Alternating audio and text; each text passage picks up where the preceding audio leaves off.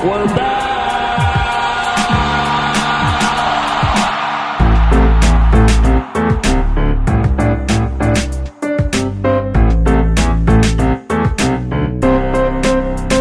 Just give me another beer.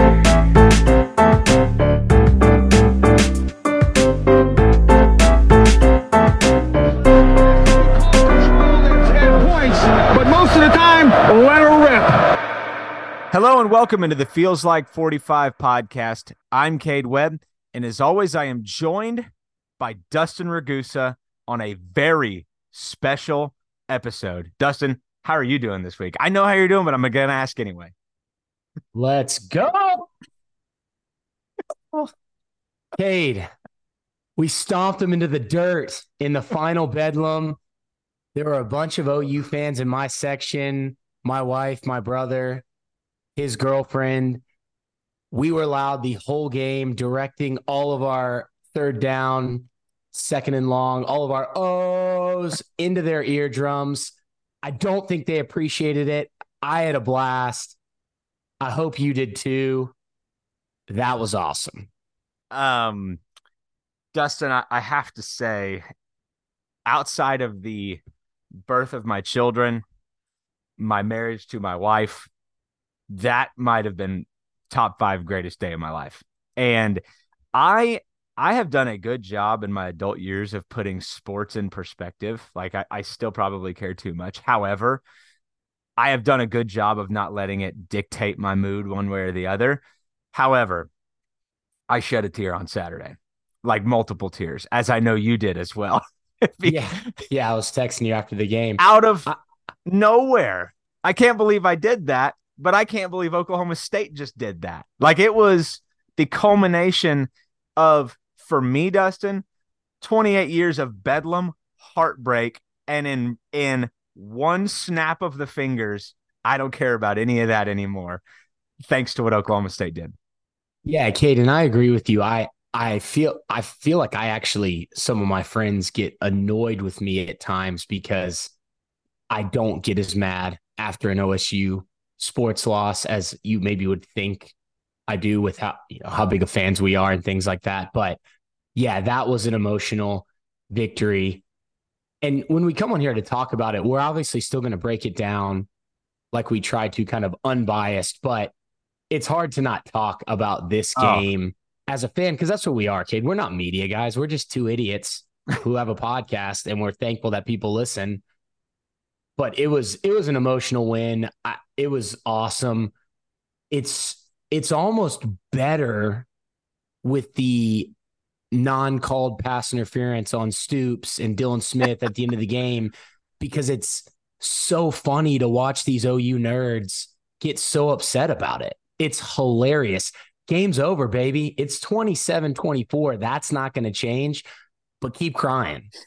full blown agreement. It it unequivocally makes it better. And uh, Brandon Walker of the Unnecessary Roughness podcast on the Barstool, uh, you know, uh, channel of podcasts, basically said Oklahoma State hit a grand slam, and the rounding of third and uh, stepping on home plate is the fact that they didn't call that pass interference, and you have seen a fan base of adults lose their ever loving mind. And that, Dustin, like in the moment, I didn't even think about it. Like I have seen so many pass interference calls missed both ways over the years, not just in Bedlam, but you just come to expect it as part of the game. It's kind of like balls and strikes in, in Major League Baseball.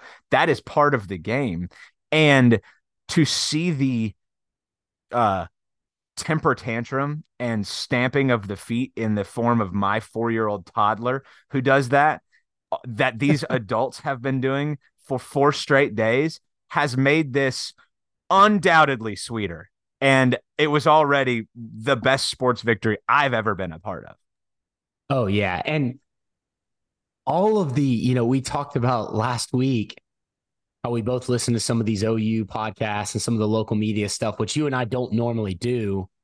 I thought about going back and making a greatest hits audio compilation of some of the takes from those pods. You know, I told you about the one where OU should win by two plus touchdowns if they play OU football. And, you know, the I, I thought there were going to be 300 jet sweeps in this Right. game, Cade. Right. There weren't any from either team. Yep. Now, to be fair, OU was running this play with Farooq that was basically a jet sweep, but it it was a pass. So that's fine. But they ran that a few times. But Oklahoma State didn't run any. I just and I you and I are wrong all the time. I'm gonna admit later, speaking of Dylan Smith, one of my takes about him from last week, about him probably not playing in this game. I I'll, you know backtrack on that. But it's just hilarious how confident all of these guys were going into this game. And now you look at the final score and they lost. The reality of it is, Dustin, is Oklahoma State probably feels like they could have won this game by 12 or 10, 13 points. I don't think that third string X receiver out there and our second string Z. Oklahoma State So- doesn't feel like that they s- snuck one. They they frankly didn't take advantage of of some of the opportunities that were given to them. But the reality is, it was still good enough to get the win. O- Oklahoma turned the ball over, looked like absolute morons on on a couple of plays. There's no mention of that in the uh, in the media on on Twitter. Um, and I think Mike Gundy, when he said he doesn't give a rat's ass about Twitter, I think he was uh, well ahead of his time when he first said that because uh, it's it's a cesspool of nonsense, and you've got a lot of people. I don't claim to be an expert on football. I don't know if you do either, Dustin, but uh, No. just the um the lack of understanding it has been uh, astounding and frankly vindicating because I always thought it was there, but now it's been fully uh, realized that that there is a lack of understanding of the game uh, uh, in this state. Yeah, and I'm sure you can tell from how Cade and I are talking right now, from what I did on Twitter from the Feels Like Pod this week, how much this game affected and how much this game meant to us as fans. Well- we don't normally do this. We try not to be antagonistic, sarcastic. Well, we like to have fun, but we don't normally do this with normal opponents. But this obviously isn't a normal opponent. Can can we keep going for just a moment? Oh have yeah, no, I, I just wanted like- to, I just wanted to point that out because I I think we sound like jerks right now, but I love it. I have questions for you. Um, when you look at the stat sheet and you you think back to last week, um, yeah, we're not going to stop being antagonistic anytime soon. I'm sorry, but when you look at the stat sheet and you think back to some of the sound bites from the week previous, uh, you know, a, a particular, you know, hope you see me on film sound bite was thrown out there by by by one former Oklahoma State player. Are and you, you talking at about Mr. Pancakes? Oh, I was yeah, I was I was talking about Denny. I was talking about Denny's with all the pancakes that that he was consuming on Oh Saturday. gosh. McEndoo tweeting it out, which made everyone even more mad. Oklahoma State's tight ends coach was just awesome. I actually got that clip from the All 22 I told Yep. you sent to me. I, I wasn't going to tweet it out from my account. I was hoping someone would. I didn't think it would be our tight ends coach, but that made it even funnier. It it was uh you know seeing that because I hadn't had a chance to go back and watch the game closely up to that point. So when you texted me that, it was um it was it was a great moment and it made a Bedlam victory Sunday even sweeter. But I, I do want to go back to like you know the the atmosphere in the game, Dustin. When when did you get into the stadium?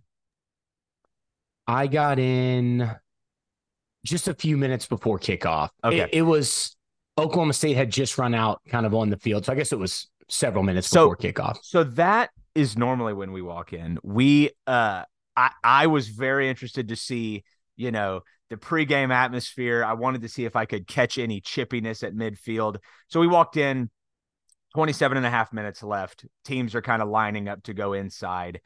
And I knew this day was going to be special when I walked out and the only two players on the field were Ollie Gordon and Jaden Nixon and they were running around like crazy. The student section was in full tilt, screaming, uh, lobbing profanities at the Oklahoma sideline. This is 27 and a half minutes before kickoff. But for anybody that was in the stadium, I've never seen a pregame atmosphere like that that far in advance. And so I just wanted to to shout that out because I walked in knowing it would be special and then experiencing Ollie Gordon basically by himself, hearing the entire student section chanting Ollie, you know, 30 minutes before kickoff was was a pretty unbelievable experience. And I wish like I had caught it on camera or something because it if you weren't there, it doesn't do it justice to describing it. Yeah, it was awesome. And it was so loud during the oh game. Oh my god! You know, one of the best atmospheres I've ever experienced in Boone Pickens. Probably been some louder moments in other previous bed- bedlams there that I've been at, but it was definitely the loudest game this year for sure. So it was it was a lot of fun. I, I know I had a great time. I had a lot of fun rewatching the game multiple times, which I'm sure my wife didn't appreciate how long and how much time I spent rewatching this game, but it was a lot of fun. Yeah, it was. Um, you know, just to kind of wrap us up before we get into the breakdown, you you mentioned the the stadium noise. I'll I'll say I, have been to a lot of big games. The only big game I wasn't at was 2021 Bedlam, as, as I've talked about on here before. Dylan Smith, the fourth down stop was the loudest I've ever heard it. Uh, that was to me, I've never felt that in that stadium. And then the immediate subsequent reaction as Alan Bowman's walking out into the victory formation, not trying to pump the crowd down. He's literally telling them to get louder as they go into victory formation. I was losing my my absolute mind. And so, you know, Dustin, for me, it was like I'll, I'll, wrapping it up by like it was again, the best way I can say it is it was the perfect way to end what has been a painful rivalry. And uh, I hope they never play again because I want that feeling and I want that hanging over them for as long as I live. So, Dustin, yeah. Any final let, thoughts on just the you know general vibe? Yeah, I'm I'm happy to never play the Bedlam game again. But if we do have to meet them in Arlington, I think we kick their ass, Cade. So I, am certainly gonna... not scared of that that Oklahoma team, and I don't think Oklahoma State is either. So, a couple notes before we get into the offensive scheme review. A lot of guys were in the locker room after the game, former players. I thought that was really cool. Wanted to kind of list some off. Gundy said anybody could have probably been in there and he would have had no idea because of the chaos of the students on the field and everything like that after the game. So Ernest Anderson, Leslie O'Neal, Tatum Bell, Mason Rudolph, Tyler Lacey, Lamont Bishop, Malcolm Rodriguez, Brock Martin, Jason Taylor. Those are those are just some of the ones I confirmed, Cade. I don't know if you heard of any others, but that's a pretty awesome list.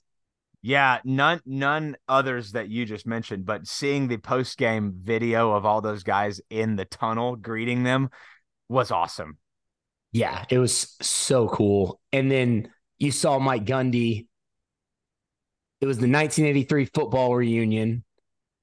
And Mike Gundy hit him with the how about them Cowboys, Jimmy Johnson oh, style yeah. after the game. I just I thought that was awesome. So I wanted to shout that out. Did you see the uh, before we did you see him uh telling his players the context of that before he actually yelled it? because I actually did not see that part. Okay. So it was like a kind of he had the trophy and he was holding it over his head and probably for like 40 seconds was explaining what he was about to do. So it was a little anticlimactic, but man, the clip was incredible. It was so good. Um, that was Coach Gundy's 100th career Big 12 win, making him the third coach in history to reach that milestone milestone. The only other two coaches are Bob Stoops and Bill Snyder. And okay, the last note wow. I wanted to hit before we got into the offense, according to Robert Allen, Mike Gundy called a staff meeting at 4 a.m. Sunday morning to start getting ready for UCF, just to go ahead and put this game behind him. Big win. He thought he needed to do it because if not, they were going to continue to just kind of bask in the glory of this win, which he said he gave them the night to do and then back at it at 4 a.m. So he didn't really give them even the full night, technically. No, that you got to be in bed by nine o'clock at that point, which I normally am. But that is uh, an aggressive leadership move, and I I like it. Yeah. I, so, Cade, let's get into the offense. Like we said, 27 24, the final score. Oklahoma State had 400 and, 480 total yards of offense. My only real, I, I want to get to the PFF snap count notes that I put out on the Twitter thread. I want to get to those with the specific players that I'm talking about. The only general note that I had is they only played 18 guys on offense. That's the fewest amount of guys that played offensive snaps all season.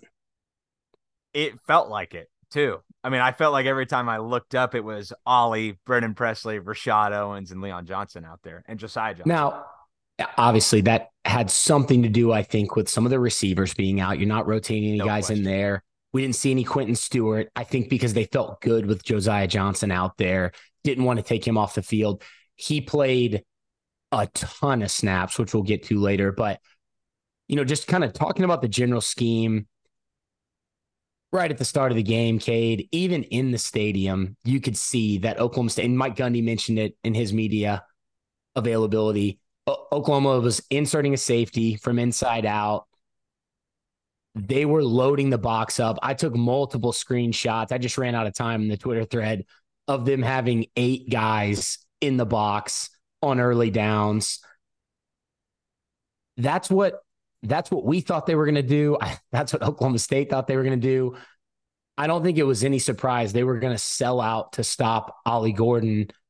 And they played a lot of zone early on the back end, which Oklahoma State, it looked like Casey Dunn knew that they were going to do that as well because he went to snag, Yep. he went to some other zone beaters early that they were able to find and some quick hitters. And Bowman was able to just kind of use some of the motion that they went to to open things up. And Cade, speaking of that motion, 48% at Cincinnati was one of the highest of the season. It was the second highest of the K State game. 66% of Oklahoma State's offensive snaps, by my tracking, had some type of pre snap motion, the highest percentage of motion used by Oklahoma State in Ah. a single game this season. I was told all week that Oklahoma State doesn't do much. I was told all week they're just going to line up and run their offense. Nobody watches. I think some. I think some former players Nobody the other side watches said that. Some former players. and it's extremely frustrating. That's actually not. It, it's it's actually vindicating in what you and I do. But when you turn on the radio or you turn a podcast on, that was the prevailing thought: is Oklahoma State is going to come out and line up and run what they run. And, And- I knew that wasn't true, and you knew that wasn't true. And Cade, the thing is, I neglect my family all week to watch all this film, and these guys can't even do a little bit of homework. A, a little bit would would be helpful. Shoot, just read our. I almost just threw a cuss word out there for the first time on the spot. Read our Twitter thread, and you would have learned something. And and that's you know that's these guys are way smarter than me who were subtweeting right now, but do your homework. That's all I got to say. So, Cade, some of those motions that they were using, a couple of new things. One that they went to multiple times, which almost just felt like uh, Casey Dunn just middle finger to OU in the final bedlam, is they would line everybody up in crazy spots before the snap. And so, what I mean by that, for one example, Josiah Johnson is at H back, Yeah. but instead of facing the defense, he's got his butt towards one sideline and his body towards the other sideline. Then you had Braden Cassity at running back in the pistol behind Alan Bowman. You had Ollie Gordon in the slot, and then the receivers, the other receivers kind of bunched in. Then pre snap, they would all switch places. Ollie would go back to running back. Johnson would either split out or kind of turn his body back how it normally would be. Cassity would go to an H back spot. And then Bowman actually went under center several times and sometimes went just straight back to shotgun. But just to kind of keep OU guessing, and it, it caught them off several times. I don't think they adjusted very well to that pre snap movement. It's not really, I saw several people on Twitter ask underneath our thread, what is this for? It's not really for anything, in my opinion. It's just to kind of throw off the alignment, get the defense to where they're like, wait, who's split out right now? Oh, Gordon split out. Who's at running back? And just kind of catch them off guard. Well, and Oklahoma's got a fairly young secondary, Gentry Williams, with a, you know, he hasn't played a full game, didn't finish this game. I, I like that. And what what I'll throw out there, Dustin, zero procedure penalties. 66% of their plays had pre-snap movement, zero procedure penalties. That is a well-coached football team. Yeah, except the one was the uh, fourth down, but it was on the entire team when they weren't lined up. Cor- correct. That's a fault. Okay. I should say like no illegal shift, no, you right, know, right. alignment No, I just I, I think it's funny that they called the ref literally called Yeah. on the whole team. the entire team. Yeah. So also some other interesting motions, kid, that I saw on the touchdown run by Ollie, where it was, I think they were on the two yard line on one of the later touchdowns. It's a split zone action. So Josiah went in motion. I clipped this one. And it looked like he was going to come back and block away from the offensive line from that H back spot, like we talk about in split zone. And instead, he pivoted, turned around, and blocked to where he originally came from on the motion. So it was almost like a fake split zone action to kind of keep the linebackers guessing on which way the play was going to flow. So that was interesting. We also saw Rashod Owens lined up in the slot, and he came across on that escort motion that we've seen Josiah Johnson do, and he actually set that split zone cut black cut back block. So there were several interesting things along with the motions, Cade. We saw Oklahoma State huddle up. The rec- not the receivers, but running back, offensive line would huddle, then run up to the line quickly and kind of get a play going. Almost Kansas does it in a way where you it's called a sugar huddle. Yeah. So you you huddle the whole team, you break the huddle super fast, and then you run the play really quickly. It wasn't quite like that because the receivers weren't huddled. They waited just a second before snapping it, but it was almost like a sugar huddle type of thing. So that was kind of cool. I just I liked some of this stuff that they brought up new for OU. And not like they were saving it because we don't know when they installed a lot of this stuff. I mean, they probably repped it in the offseason, but it was stuff that they knew they could take advantage of OU's defense with. Well, I think that's it for me, Dustin, is like you don't know when they put in the offense but you have to think that this was all part of the. I mean, Mike Gundy kind of said it in the in the uh, press conference this week. He said, "There's no secret now to who we are," you know, and he kind of walked you through the season. He said, "Kansas State, nobody knew who we are. Kansas, most people didn't know who we are, and now." I think you have seen the full gamut of what Oklahoma State's offense is, offense is, and I would wonder if you see some of that going forward as you've got defenses like Central Florida that is not good, Houston not good, and BYU also not good defensively. I, I would think that they put all of that in play in the game plan moving forward. Yeah, and I, I agree with you. I think I think now teams have to watch the full kind of gambit of Oklahoma State's film to get an idea of what they're going to do. And I think, you know, o- OU probably saw some of these things at different points in the season, but Casey Dunn's done a good job during this win streak of kind of mixing up the formations. We've talked about them going tempo, doing some check with me, mixing up the snap count. You'll even see if you go back and watch at times, Jake Springfield is signaling when to snap the ball, or Dalton Cooper waving their arms back at Alan Bowman to signal kind of when to snap the ball. Mm-hmm. Some games you see it, some games you don't they did that in this game as well. We saw some tempo, some turbo, if you will, as they like to call it. We saw some check with me. We saw kind of mix everything kind of mixed around there. There was also a lot of return motion, which is something we've talked about on the podcast where the receiver will go in motion. So, for example, Rashod Owens left from his spot at the Z position, came behind Alan Bowman, and then went back to where he originally came from what happens with that is the defense will shift to that original motion and then they sometimes won't get set back to their initial alignment on that return motion before the snap happens.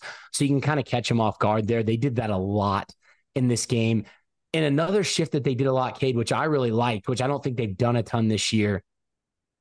We've heard a lot of talk, and we've talked about it on this podcast about, and Coach Gundy's mentioned it, lining up Ollie in the pistol, getting him a head start, that's when he kind of gets going.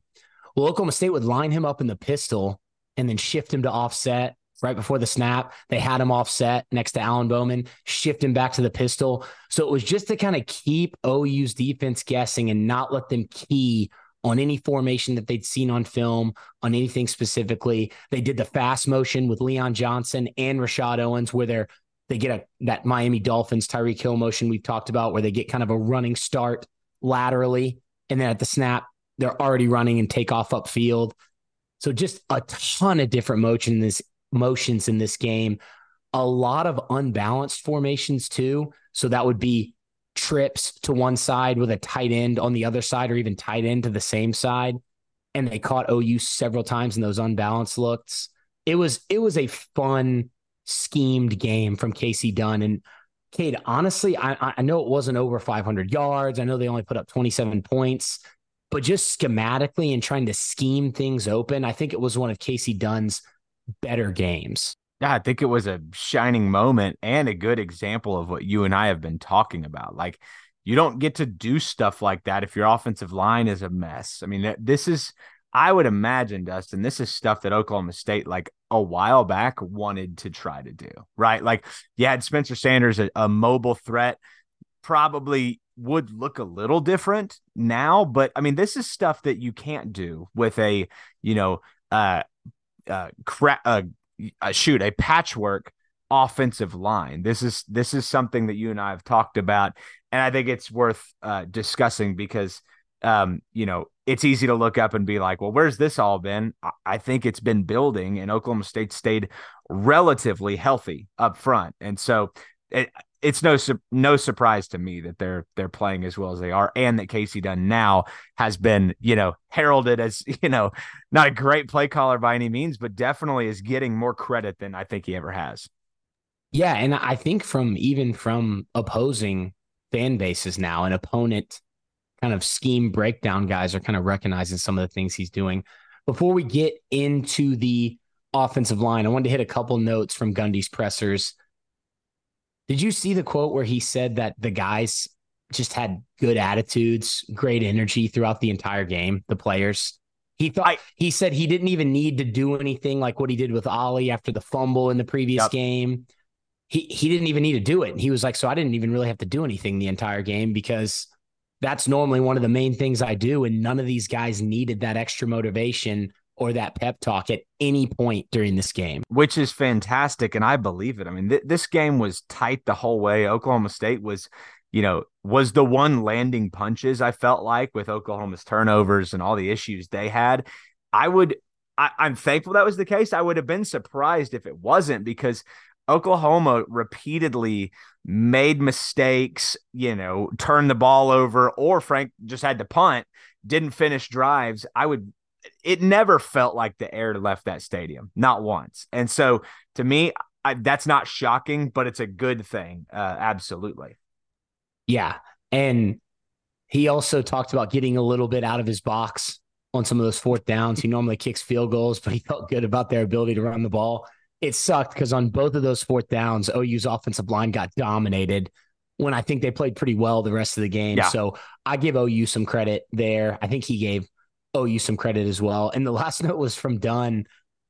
I, I guess I always forget that both Glidden and JW are with him in the box when he's calling plays during games. So that's yeah. I, I forgot about that, and he talked about it in his post game media availability. So I just wanted to throw that out there. Yeah, I don't I don't think I remembered that either. Yeah. So as we kind of get into the offensive line and things like that, we talked about the scheme and kind of what OU was trying to do. Cade, you know, one thing I forgot to mention when I talked about the scheme and OU playing with so many guys in the box a lot in the, at the beginning of the game and kind of even throughout the game, Oklahoma State was 16 of 22 passing for 201 yards. That's 9.1 yards per pass on first down. And yep. Coach Dunn said after the game, he should have probably even thrown it more on first down. and I actually would agree with that. I, I felt like what, as the game progressed, even Mike Gundy said it. He didn't say it necessarily specific to first down. He said it kind of in general. Like in hindsight, you probably could have tested them on the perimeter even more than they already did. I mean, especially Leon Johnson made several good catches late. Like I, I agree with that. Like, notwithstanding just first down, they could have thrown the ball more if they wanted to. Yeah, because I mean, what they what they were kind of trying to do, playing that zone early, is it seemed like you know, especially when they were throwing in some cover two variations, that one of those cover two safeties, whether it be the bound, it was normally it seemed like the boundary safety was kind of breaking late to his deep half of the field, basically playing run first. Then you got the corners and the flats which is leaving kind of the middle of the field open for those RPO throws, which Brent Venables mentioned in his presser after the game that Oklahoma State killed them on the RPOs, which I know we'll get into more when we talk about Alan Bowman in the passing game. But if you're going to try to keep a safety deep, but also insert an extra guy into the box to stop Ollie Gordon, Alan Bowman is going to RPO you or air raid you to death. And he did. And that was the Yeah. thing that was most impressive to me was that they were able to sustain an entire four quarters and Alan Bowman not once put the ball in a position for OU to make a play on. It had to be infuriating because they couldn't touch him and they he never threw the ball into danger. Like I don't know how many turnover worthy plays you have. I'm sure we'll get to it later. There you go. He was excellent. And the game plan put him in a position to do that. I just thought that he could have thrown it 50 times and it would have looked the same. Yeah, he, he really could have. Like, I think Oklahoma State could have gone to the pass on first and second down even more. But, Cade, we're jumping. We're and that was my fault. I brought us there. We're jumping at Bowman and we're going we're going a little crazy out of order. I feel like if we go off the rails, we should be here for five hours. So let's go with the offensive line. Zero sacks. Again, Cade. Zero sacks. And you're gonna see OU media on Twitter say it's because Oklahoma State had seven man pressures the entire game, keeping seven mans into block. I put some videos out on Twitter. That is not the case. Of the 28 true pass plays, so discounting the RPOs, you know, Bowman threw it 42 times. So 28 true pass. And then the other ones were either RPO, which were the majority. The halfback pass from Ollie was uh, that didn't count in Bowman's, but and then there was a couple hard play action where they truly blocked run. And the reason why I'm not counting those is because on the RPO, the offensive line is blocking run. That's not pass protection. So you've got 28 dropbacks. I had five where they used a seven man protection. So that means 18% of the time they went to that. So the other 23 throws, they were in five or six man protections and they just blocked this OU four man front over and over and over again. And I, I think PFF has Bowman under pressure on 14% of his passes. That's one of the lowest since he took over as starter. I think there's only one game lower than that. It I felt like it off the top of my head, but I looked it up. 14%, Cade. I don't care if you're using 10 man pressures. 14% of the time, this this defensive line from OU, Cade, we talked about it in the preview. They got whipped against KU and they got whipped again this week. And I don't think they don't have talent on this line, but they got their butts kicked two weeks in a row. And I thought the pass protection from this Oklahoma State offensive line in this game was as perfect as can be when you base it on the talent of these guys, what we've seen from them in the past. It was almost perfect. I'm Well, not saying I- it was like the best blocked game in the history of football, but with these guys, with this team, I think it was one of the best block games they could have. and I think pro. they needed it. I I don't think that they they were running the ball, you know, well enough uh, down to down to down to be able to withstand, you know, giving up 25%, you know, quarterback pressures or, you know, giving up a couple of sacks. I don't I don't know if they, you know, Dustin I, Oklahoma absolutely cooperated. Oklahoma State sh- feels like they probably should have won by two touchdowns, but if you're giving up quarterback pressures that, that end in sacks, this game probably does look a lot different because of the way Oklahoma State was trying to attack. And so you have to give your flowers to everybody on that offensive line, including Josiah Johnson for the work Including that they Ollie did. Gordon. And Ollie, there you go, including Ollie Gordon for what he did to protect Alan Bowman and give him a clean pocket to throw from, uh, which it felt like he had a clean pocket literally all day. And I've I've never felt that with OU. Like they, I don't know if their D line is less talented or or anything like that. All I know is Oklahoma State's offensive line whooped them. Yeah, and a, a couple of Bowman's five throwaways were on true rollouts where he only has one Well, yeah, side of the has- field to throw to. So he's got two guys and he pressures. throws it Yeah. away himself. Yeah, it's that's his choice.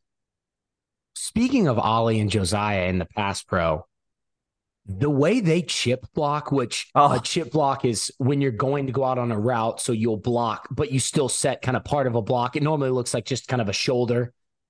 Josiah and Ollie are knocking dudes off their pass rush line when they're chip blocking and still getting out on their routes in time.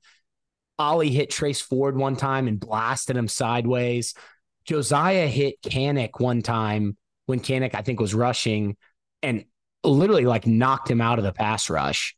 So it was it was just incredible what these guys were doing. So not allowing a sack for the third straight game. It's the first time Oklahoma State's done that since 2012 and has surrendered just one sack in the past five games for the first time since the final two games in 2011 and the first three in 2012. So that five game stretch in Big 12 play only, OSU is tops in the conference with just two sacks allowed. That's insane. I mean, if you would have read that to me at the beginning of the season in the preseason, I would I'm not sure I would have believed you. Even if all of what we thought could happen would happen, I feel like this has been a little bit better than I even expected. Yeah. And then, you know, just kind of speaking general kind of offensive line in the run game, OU looked like they were they did a pretty good job watching film on the run game as well, obviously as you would expect, and they're a talented team. They were trying to jump the gaps a few times, but I thought the Oklahoma State offensive lineman did a good job of just taking that and driving them into the ground instead of trying to steal them the way you would on that zone run or down block them the way you would on that counter run. They just kind of took their slanting and their jumping gaps, worked with it. Specifically, Springfield did this on Ollie's big zone run on the first drive. It looks like if you watch the play once, it looks like Springfield got beat, but that defensive lineman was just jumping the gap and Springfield just squished him into the ground. So I, I love that they were doing that. The physicality was great. Alan Bowman talked about after the game in his media availability. They, he was asked if there was a lot of trash talk when from the OU defense towards the Oklahoma State offense or vice versa when he was on the field. And he said there wasn't as much as he expected. And he thinks it's because Oklahoma State was just hitting him in the mouth every single play.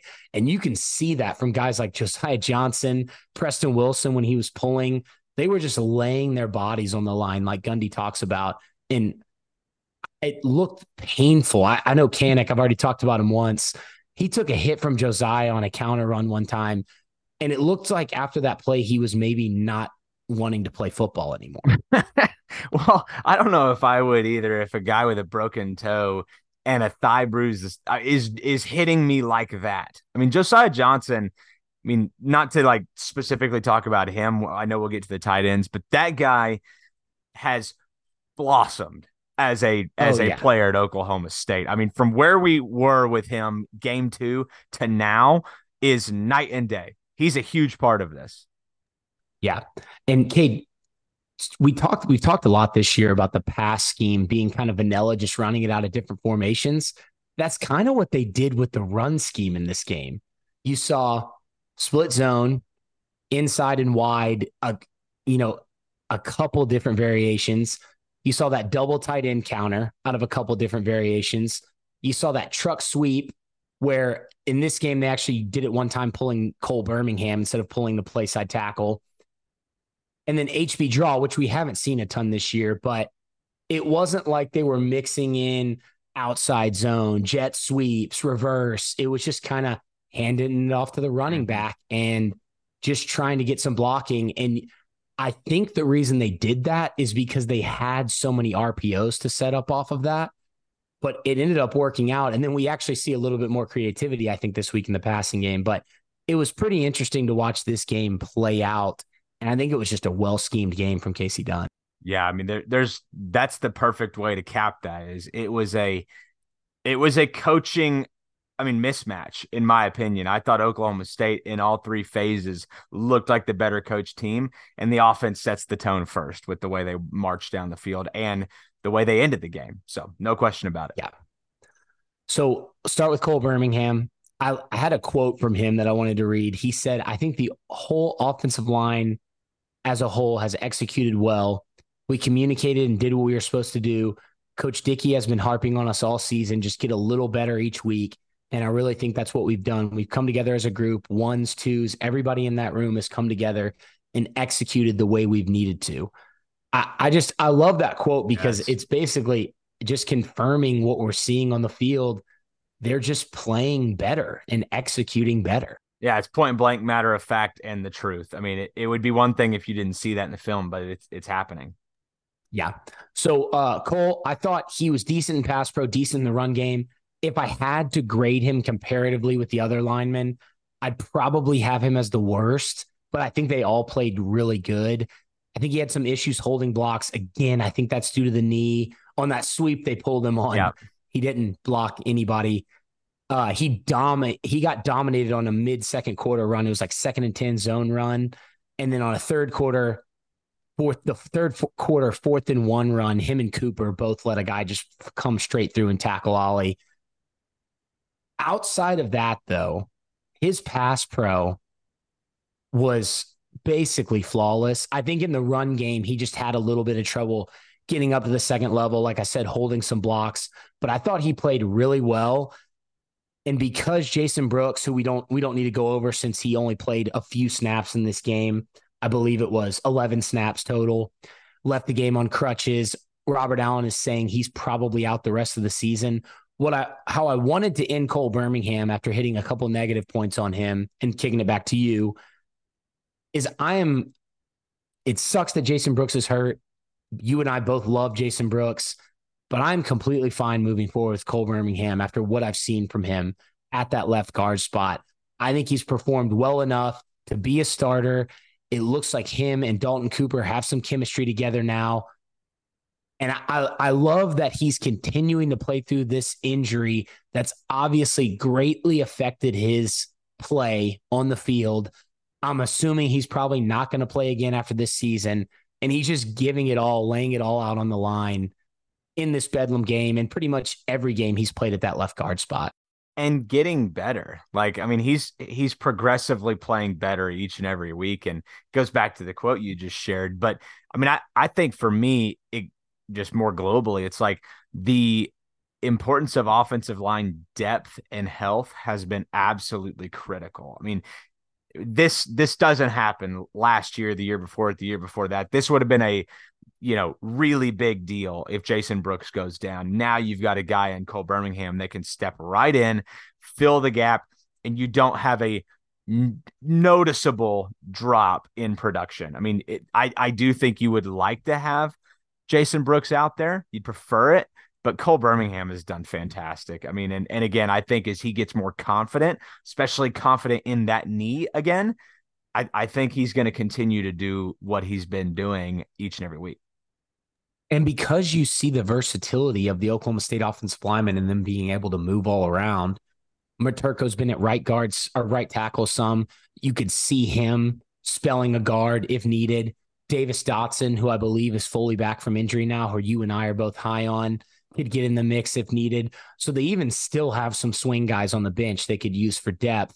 And I love that that these it it sucked early in the year when the offensive line wasn't playing well and it was kind of musical chairs. But now that they've got these guys have all gotten some in-game reps, it kind of helps your depth when you're losing a guy like Jason Brooks moving forward. Yeah, a hundred percent. You mentioned the chemistry with him and Dalton Cooper. That was something that we had noticed Jason Brooks and Dalton Cooper having early was Oklahoma State was running it heavy to the left. Well, they are still doing that too. I, I don't have a percentage on runs left or runs right, but it still feels like they want to go left. Yeah, I agree. Brooks, I will say it did not look like he was fully healthy when he was out there. There was a late first quarter GH counter run, and he just got completely bull rushed and slammed into the ground. So So I, I don't think he maybe shouldn't have been out there at all. So I would agree with that. I actually wanted to talk to you about this. I he did not come back into the game after Alan Bowman scored on that QB draw. He was in the game on that play, went down in the end zone in the celebration and never came back in the game, left on crutches. So I'm I'm totally agreeing with you. There was something bothering him and something happened and he was just done. Yeah, and he's been he was banged up coming in. I'm sure he re-aggravated whatever that is. That's just a guess. We know it was a leg injury before anyway. But yeah, it was tough to see. Love Jason Brooks. Hopefully see him back out there at some point. Speaking of Cooper, though, stay on the left side before we move to Michalski. He was awesome in pass pro. I thought he was fantastic. I thought he was good, not great in the run game. I, I wrote down that he was good at times, decent at others. And then there was an early zone run in the game where he didn't hold his block. If he does on that play, it would have been Ollie one on one in space with a safety. So that was tough. And then there was a third quarter run. Oh, the fourth and one. That's what I was talking about. The one I mentioned earlier with Cole. They just kind of let that guy go right through him. And if they block that guy, Ollie probably gets the yard. So that one was tough. But in pass protection, he was incredible. Well, and I I think there were a couple of plays like that where Ollie Gordon had a big day, but they were they were one step from having you know multiple long runs like we've been accustomed to seeing. I do think you know not to compliment uh little brother down in Norman, but you uh, yeah you do have to credit that to some team speed that you haven't seen quite yet. Yeah, yeah, I agree. And you know, th- this OU defense made some plays in this game. Yeah, they they They're- were good. the way they were playing counter in some of the split zone stuff where they knew Oklahoma State's line was maybe flowing one way and their backside edge pursuit, which also this is what probably got them on a lot of the RPOs too, but their backside edge pursuit, which was normally a DB or a linebacker tackling and even it, Trace Ford even did it one time, shout him out positively since we kind of bashed him quite a bit they were making tackles from the backside and that guy's not blocked. Yep. So it's it, it was they were playing those they were playing those type of runs really well. Yeah. Oklahoma State adjusted as the game went on by having that backside tackle kick that edge guy out, but then OU made an adjustment by changing the alignment of their defensive line. So it was a it was a fun chess game as the game went on on how the run game operated. It was it was really fun to see unfold at you know through the first, second, third, fourth quarter. There were a couple in that third and fourth quarter where Oklahoma State, Jake Springfield specifically, did kick a guy out. And if Ollie saw it quick enough, felt like those were opportunities. And I know we'll get into some of that here in a little bit, but I, I, I thought that Oklahoma State's offensive line, like they gave up some. You're that's going to happen against a talented defensive front, and they've got an extra guy in the box. There, I, I, I thought Kip Lewis played well. Um, this I was about to say he I'm was getting- really good. I did they miss? Did they miss Stutsman at all? I mean, he was really good. Cade, I was, you know, in the preview last week, I when I was saying that Stutsman is more of like the smart player, he doesn't pop like the Nick Martin with the speed missile shoot right at you. I wasn't trying to say Stutsman's not a good player, but Kip Lewis has more of that Nick Martin in him, which makes it pop so much Yeah, more well, on film than just a smart linebacker who's kind of weaving, wobbling, and then just kind of making the tackle, but it's not normally like a huge hit. He he did get dropped by Alan Bowman in the open field though. Like Alan Bowman left him on the turf. So we'll, we'll end Yeah, it with but that. I mean, that we're talking about Alan Bowman here. we're talking about one of the most agile players we've seen in football history. ah, it's so so beautiful. My uh that that was my wife's favorite play of the game to shout her out. She loved that play. there was like 25 um, of my favorite plays in, in that game. I couldn't pick one. yeah, I've watched this game like five times. Actually, I think I could. Uh. I think I could. The fumble in the end or near the uh, uh, student section in the fourth quarter, that was hands down. I was Oh. losing my ever loving mind. Andrew Rames said after the game that uh he actually gave the crowd credit in his media availability. Wow. So shout out to so him loud. for giving the crowd credit. He also made a really weird comment. I wrote it down, but it's way down on my notes. So I'm not going to scroll the way we'll get to it later. I can paraphrase it, but it was basically he he was like, I'll take credit for one of the fumbles, but I'm not going to take credit for the other one. Oh, the one um, that was snapped to Jovantae Barnes, and then Venables said that wasn't supposed to be snapped to Barnes when he got asked about it. well, then your quarterback shouldn't line up behind the guard. Right, exactly. if you look at that play, Gabriel's left foot is on one side of the hash, meaning his right foot's, you know, like completely away from it. And the ball is on the other side of that same hash.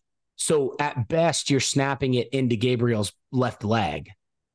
That's on your quarterback, but uh, I the whole thing was so. I think it was a snap to Barnes. And I think that's why Raym is answering it weird. So I thought that's it was why Venables is answering it weird. when I went back and looked at it. I thought it was a gadget play. Like I thought they were going to try to pop exactly because, because you watch the O line too. They're doing something strange. They're They- breaking straight to the left, like a kind of outside zone And- sweep play. Stoops is cutting. He's he's coming across the formation uh in some sort of like not an orbit or anything, but it looks like they're gonna flip it to him.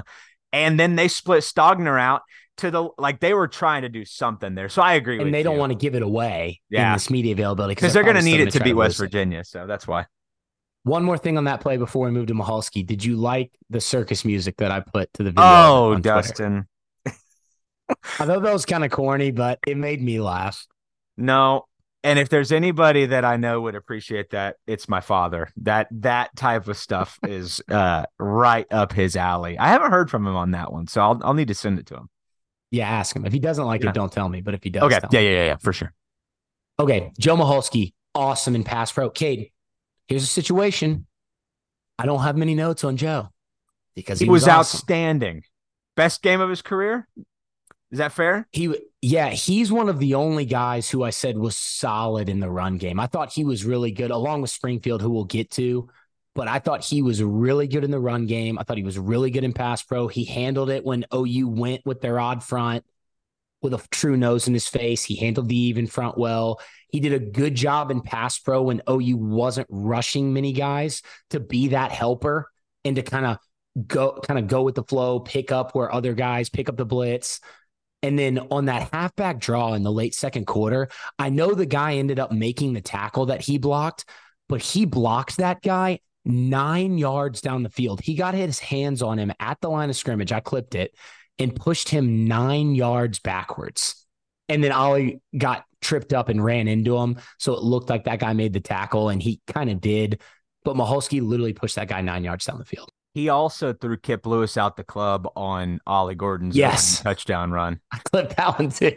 I was going to send it to you, but I knew you would catch it. So Yeah, he literally tossed him like Threw him my out the daughter club. does her baby dolls when I tell her to pick them up. that's perfect.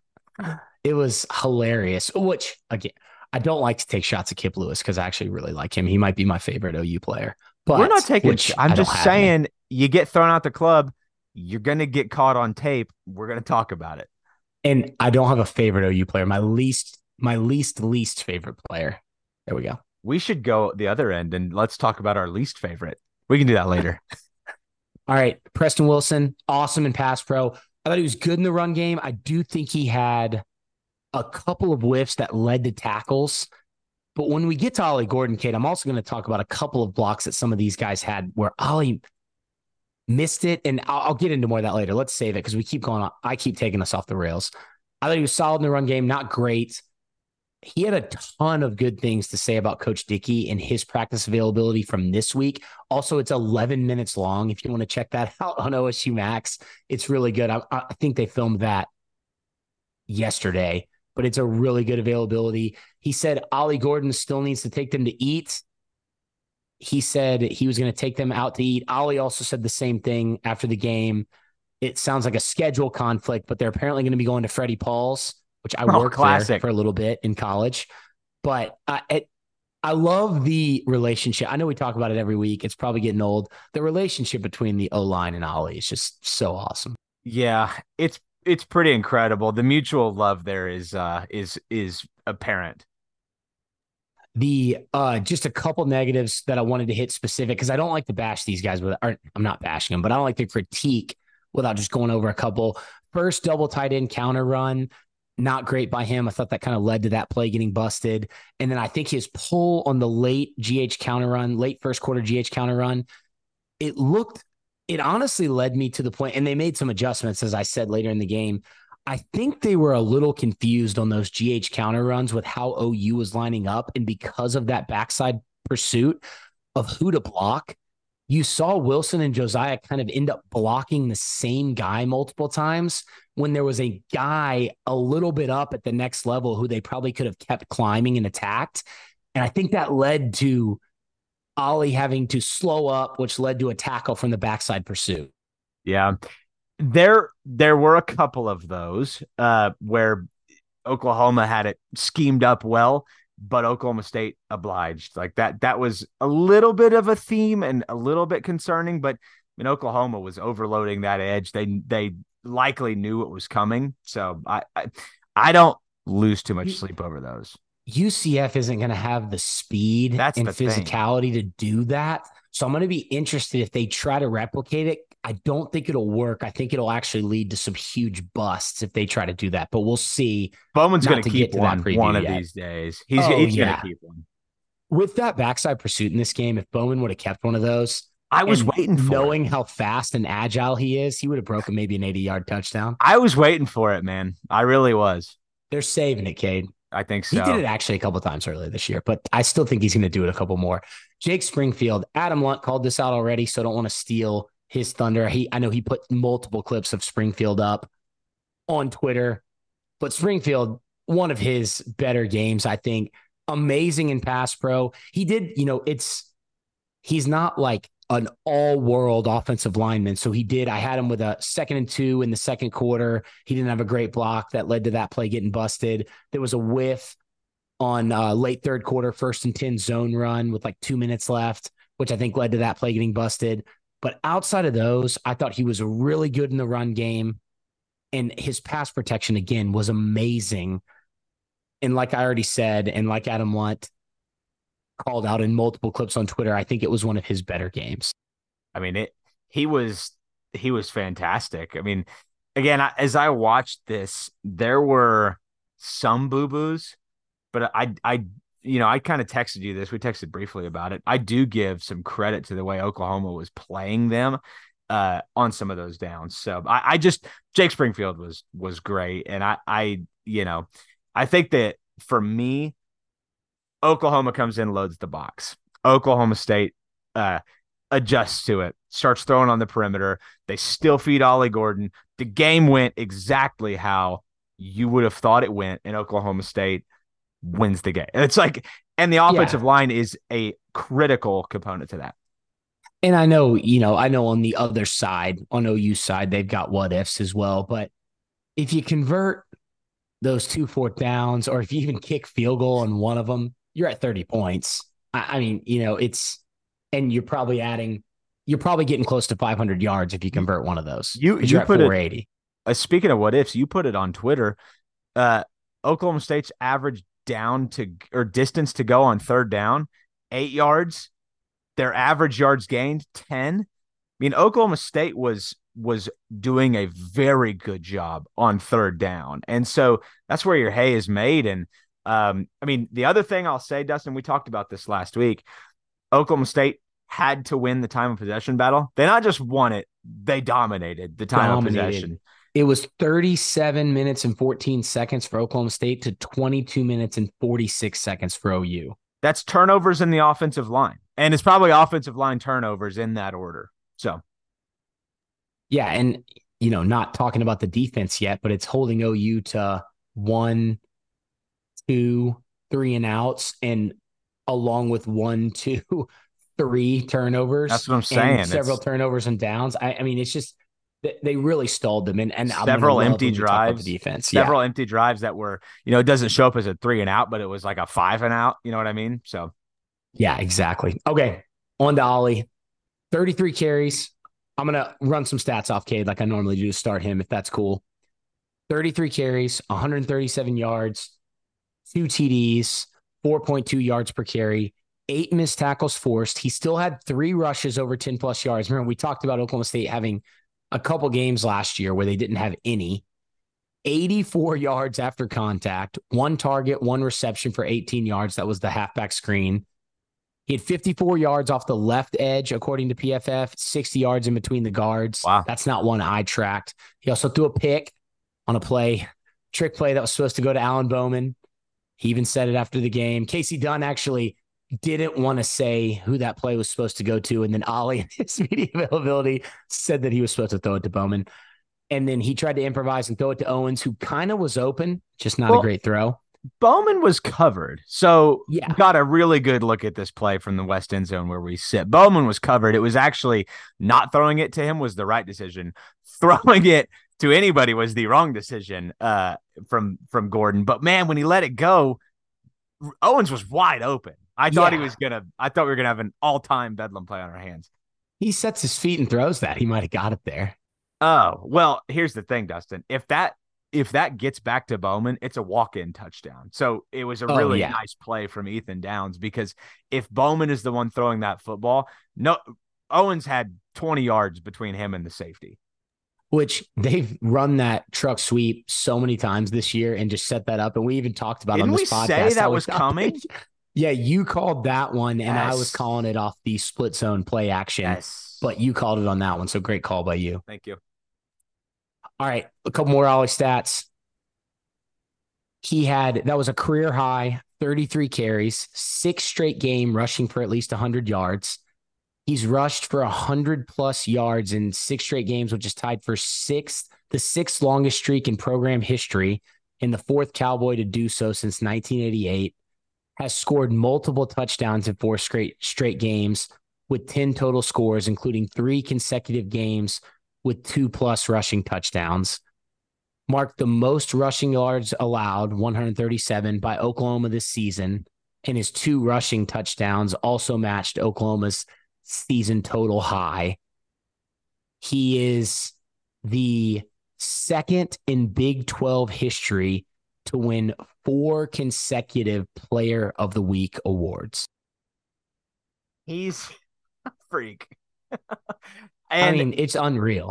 he uh he spoke a little bit about what his injury was and the way he described it sounds unbelievably painful and if you go back and look at it said in the third quarter i think when he slammed his knee into the ground it's a turf burn is what he said and on that play it opened back up and if you go watch it he slams his right knee into the ground. And if you've ever, ever had a turf burn like that that is excruciatingly painful. And for him to just tough it out come back in and on the touchdown run dustin the two yard touchdown they could have had 11 in the box and he was scoring. He Oh, yeah, was he was scoring shot out of an absolute cannon. He is the heart and soul of this football team i think. Him and the offensive line i mean shoot alan bowman you can't you can't knock him in this but they're going to go as ollie gordon goes and i mean i'm not saying heisman but if he keeps this up he he, he will be in new york and he had the Ollie Gordon, Alan Bowman stepbrothers shirt Oh, on so good. game. He was on ESPN today getting interviewed. Just really awesome. Cade, I will say about the turf burn, Robert Allen is also reporting that his ribs are a little banged up. Kind of concerning going forward. Gundy said he thinks Ollie's good to go injury wise, but you got the turf burn, you've got the banged up ribs, you got a career high 33 Yeah. carries. you rest him It- in practice this week i think and get back yeah, I, I would be shocked if he practiced very much, if at all, this week. But he's a tough guy. He's a young guy. I'm not worried about him playing this weekend against the 127th worst rush defense out of 130 in the country. the jaden nixon play him. game it's the jaden Yeah. nixon game i'm calling it I actually think I think Nixon and Collins could Yeah. probably get some carries in this game and still do okay with how the line's been blocking. But Ollie, I love that uh Coach Dunn said Ollie walked up to him after the game and said, You're probably gonna chew me out about that pick, huh? That's the first thing he said to him after the game. So I thought that was really funny. Obviously, we we talked about the offensive line going out to eat. He gave the offensive line props first thing again in his media availability after the game. He said he's only as good as uh, his offensive line. So it's just awesome. I thought we talked about it. He was great in pass protection. His fourth quarter run on the really long, the 97 yard drive or whatever, that run to get down to the two yard line oh was incredible. It- It- he that play was not blocked well at all. He could have got tackled in the backfield and he busted it for a huge run. So it was very similar. It was actually, I think, the same call as what they ran in the first quarter that they scored on. I was told by a certain local media personality that anybody could have ran through that hole on the opening touchdown run. Ollie Gordon, thanks to Joe Michalski, if Joe Michalski doesn't make that block, Ollie Gordon's hitting the backfield. But Ollie Gordon, that little sidestep that he does, he continues to make defenders look silly. It's five weeks in a row that he has made a big run with just really that move at the line of scrimmage. So he is additionally helping this offensive line, obviously. But I mean, they are uh they're they are going with him, and uh it's it's a lovely sight to see. Hey, if he follows Cole Birmingham on the second halfback draw they won run at the end of the second quarter on that last drive that ended in the Hail Mary, if he follows Birmingham there and cuts it left, he may have been gone, or Yeah. he probably would have gotten into field goal range. And one thing I wanted to mention about him is as the game kind of went on, I think you saw that backside pursuit from OU that we've mentioned affect his patience, which has been awesome all year. He ran into the back of Josiah Johnson on one play where if he lets Josiah make the block, there's nobody else there Yep. besides the safety. And it's not his fault because I think it was the way OU was playing those runs and credit to them on that. But I think if if that doesn't happen early in the game, he maybe bust a couple more big ones than he did. But the fact that he just continues play after play to run with that same intensity, never slows down, never shies away from contact, even with the turf burn, even with the supposed banged up ribs. It's just incredible to watch him play. And it's honestly, thank you to Ollie Gordon, Ollie Gordon for allowing us to watch him play. It does doesn't it feel like that? So I I have I've been fortunate enough to see most of the recent, you know, Oklahoma State greats and Justin Blackmon, Dez Bryant, James Washington, Mason Rudolph, all with my own eyes. I've never seen a fan base and a team center around one guy. And I I think the fact that he's your running back makes it a little bit easier because he touches the ball so much in a game. But I'm telling you, the the pregame, him running around with his helmet off, it was unlike anything I've ever seen. He is, I mean, he is Oklahoma State football right now. There are so many other pieces to this, but I mean, everybody's talking about Ollie Gordon, and it's for good reason. I mean, I didn't even think that this was his best game in this stretch. I thought he left some yards on the table, but to take to tote the rock 33 times and to have two touchdowns and power through whatever injuries he's dealing with and keep the emotion that he has. I mean, and he's soft spoken in the post game. It's just like the guy is impossible not to love. I mean, he he's Yeah. he's going to go down as one of my one of if not my my all time favorite cowboy. Oh, same here. And like I said, you know, I, I bought the Run Ollie Run shirt for somebody as an early you go. Christmas present. It's it's just it's so hard not to want to support this guy through NIL, not to cheer for him, not to get the Ollie chance going. So I completely agree with you. I, I feel the same. He's gonna go down as one of my favorites too. Cade, before we if you're done with Ollie, Yep. before we move on to the receivers, I'm not. I, did could want- talk about him for three days, but I did have one note I didn't hit on the run game. I think we've covered most of the scheme. I just wanted to say that excluding the two kneel downs, which you have to exclude, you you're conceding those plays. Oklahoma State rushed for 4.1 yards per carry. that's what That's they not want. bad. Uh, uh, one yard short of 150 yards rushing, if you take out those two kneel downs, and 4.1 yards per carry. That's you know Gundy talked about it last year when he was trying to get the run game to kind of that goal of 4.2, 4.1, 4.3 yards per carry. That's kind of the sweet spot right there. So it's not a bad game rushing, despite looking at the box score and seeing 3.8, because I think you got to take out those kneel downs. And I'm not saying that like Oklahoma State pads the stats by any means, but they didn't have the the gashers that they've had, you know, in in recent weeks. They they had a couple of long runs, but they they didn't have an an 80 yard touchdown run. They didn't have many 40 yard chunk plays at all. This was this was a hard earned 4.1 yards per carry, and uh, I think it's going to serve them well when they see who they're lining up against the next couple of weeks. Against a defense that was aggressively Oh trying yeah, to stop the run.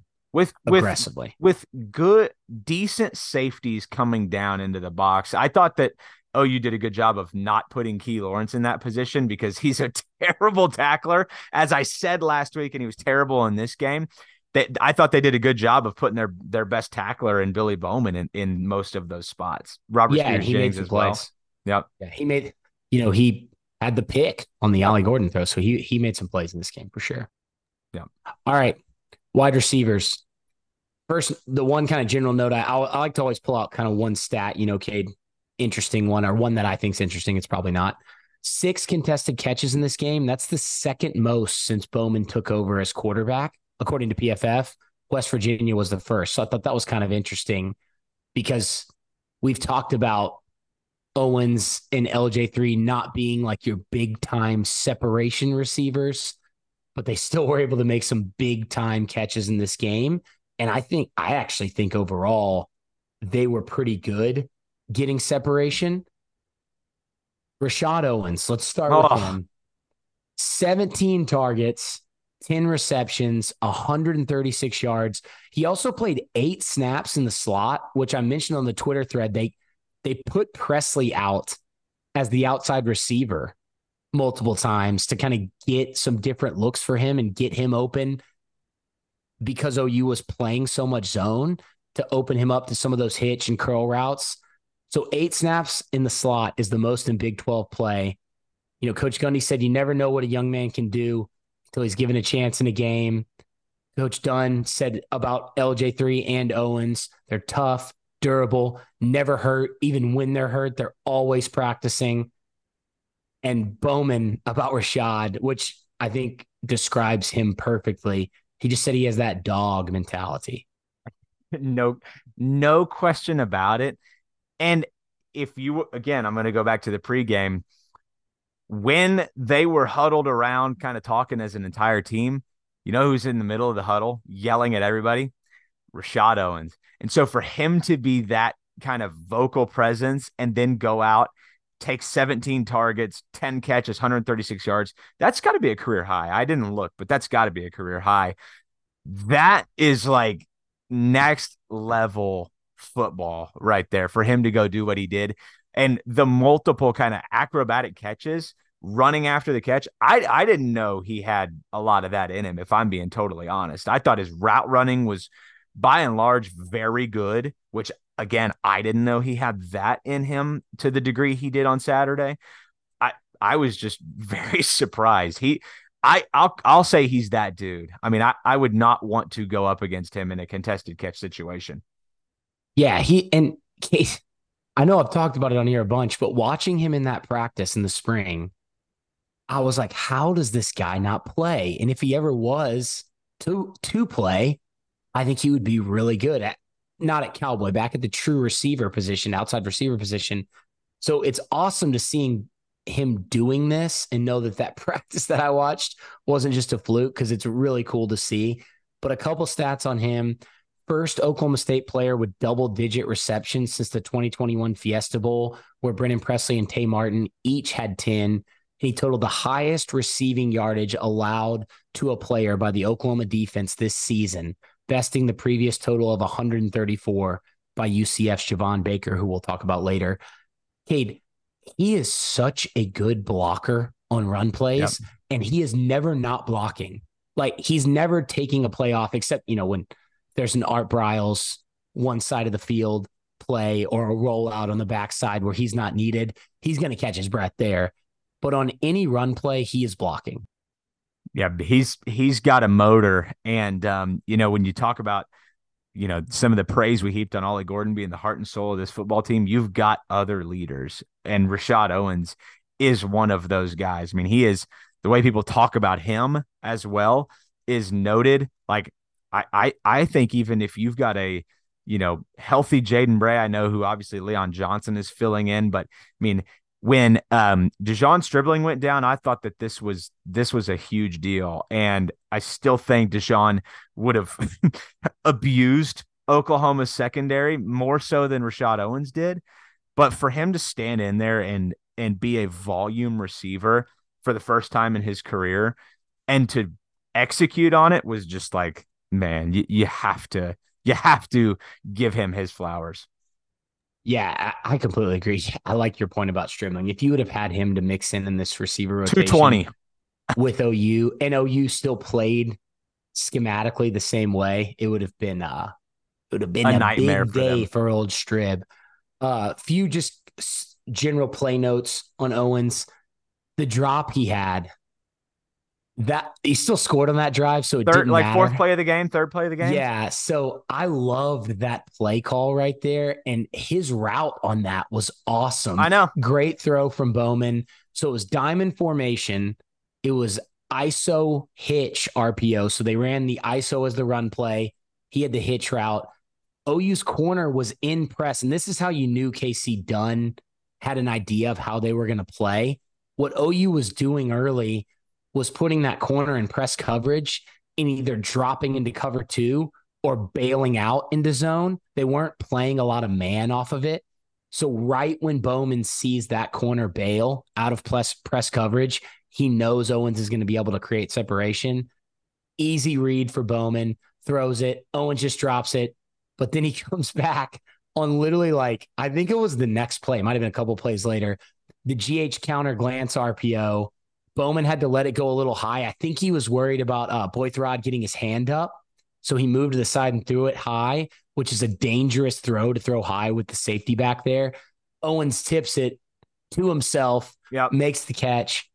Absolutely incredible eye control, balance, body control, and hands to make that catch.